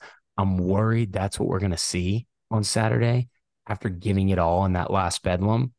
And I'm not going to pick UCF to win because I still think Oklahoma State could beat this team with some of those guys out. But I'm not going to pick it as the blowout I would if Oklahoma State was fully healthy due to that. And I don't know anything. I'm not trying to start a rumor mill or anything like that. I'm just base I'm just basing this off of how many guys had to leave the game and either come back or not come back from the OU game. Yeah, I I think that's fair. I'm going to pick this game as if the guys that finished the game on Saturday play on Saturday to the level they played at. So I I I think Oklahoma State rolls. I, I feel like there's a lot of talk about Oklahoma State coming on into this game. The hangover effect. That's I think Vegas is putting the line there for that reason. I just think when you look at this game, simply put, it's strength on weakness, strength on weakness. And Oklahoma State may give up some some big plays. I, I bet they will. I think the environment will be crazy. It's their uh, space game, but I also feel like a a run game that the run game that Oklahoma State has can do a lot to subdue that. And for that reason, Dustin, I see the lines at 64 and a half, at least where I looked. I'm going to not do what I did last week. I'm going to pick the score first and you decide if that's over or under. I, am going to go 41 to 24, Oklahoma State. I, I think that they come out. You've, you've got a leader in Alan Bowman, Mike Gundy, who is going to speak to this all week to get ready. That now you have a a real shot at a conference title. You have an inside shot at a conference title appearance, don't don't slip up uh, at against a team that you should beat. Yeah, I'm going to go 34 27 Oklahoma State. Just picking it a little bit closer just cuz I'm a little bit worried about how many guys are banged up. and fair. like you said, it being a wild environment, new place to play. I do think there's a chance, and I'm not trying to like hedge my pick, but I think there's a chance if Ollie Gordon comes out in this game, if there's no injuries, long injury list, that Oklahoma State could win by three or four touchdowns. That's truly. That's, that's where I'm at. And I, I lean towards that being more possible than the inverse, you know, nightmare scenario where everybody's hurt. You don't get much success on the ground. You turn the ball like that would be really surprising to me. More surprising yeah. than Oklahoma State rolling in this game. So that's why I'm going to pick it that way. It'll probably end up being closer. Um, but that that's the way I see this one. No, I love it. All right, let's do our final ad read and we can get out of here. Let's go ahead. And sorry, Cade, I'm still, I know I've said it multiple weeks in a row. I'm still a little under the weather. So I'm feeling my voice leaving after this long podcast. It may go completely out during this ad read. So apologies to Wild Oak Lighting, our sponsor. They're your authorized jellyfish lighting dealer for the greater Oklahoma City area, Stillwater, and several other Oklahoma markets. Jellyfish lighting is a permanent but discreet color changing LED system for the exterior of your home. With 16 million different colors and patterns, jellyfish lighting can be used for Christmas, holiday, and accent lighting. And of course, Oklahoma State game day lighting. You can learn more about jellyfish lighting by checking out the website wildoak-lighting.com, or you can follow them on Facebook or on Instagram at wildoak underscore lighting. Cade, I'm that guy this year. We're going ahead and turning our lights to Christmas lights. We've been doing different patterns. I had them as red and green, kind of bouncing pattern last night throw it as the red, white, and green still pattern tonight. They look awesome. I mean, I think they look awesome anyway. Definitely go check them out. Tell the guys you heard about uh you heard about them from our podcast. They'll hook you up. It's the perfect time to get them as you move into the holiday season. And I love mine. Well, I know they've been orange up until today when you turned them uh, yes. uh, to your Christmas lights. So, yeah, absolutely. Uh, I was a little jealous of your lights this week as I wanted to light my neighborhood up bright orange and I couldn't do it. So, I'll, I'll definitely uh, be doing that on the new house. So, Dustin, I appreciate it, man. That was a blast. Thankful to be able to recap a Bedlam win with you. Frankly, I hope we never have to do it again because I'd love to take that one into eternity uh, for all of us. So, with all that being said, big weekend coming up for Oklahoma State. Big stretch of games as as the Big 12 season winds down. And if you're not already, be following us on Twitter, Instagram, and threads. That feels like 45 pod where we're breaking all this down. You can follow Dustin at Dust Ragu. You can follow me at Cade Webb. And a special thank you to all of our sponsors that we mentioned today. Uh, we appreciate their support of this show. And we're going to get out of here. We'll see you guys back here next week. Go Pokes.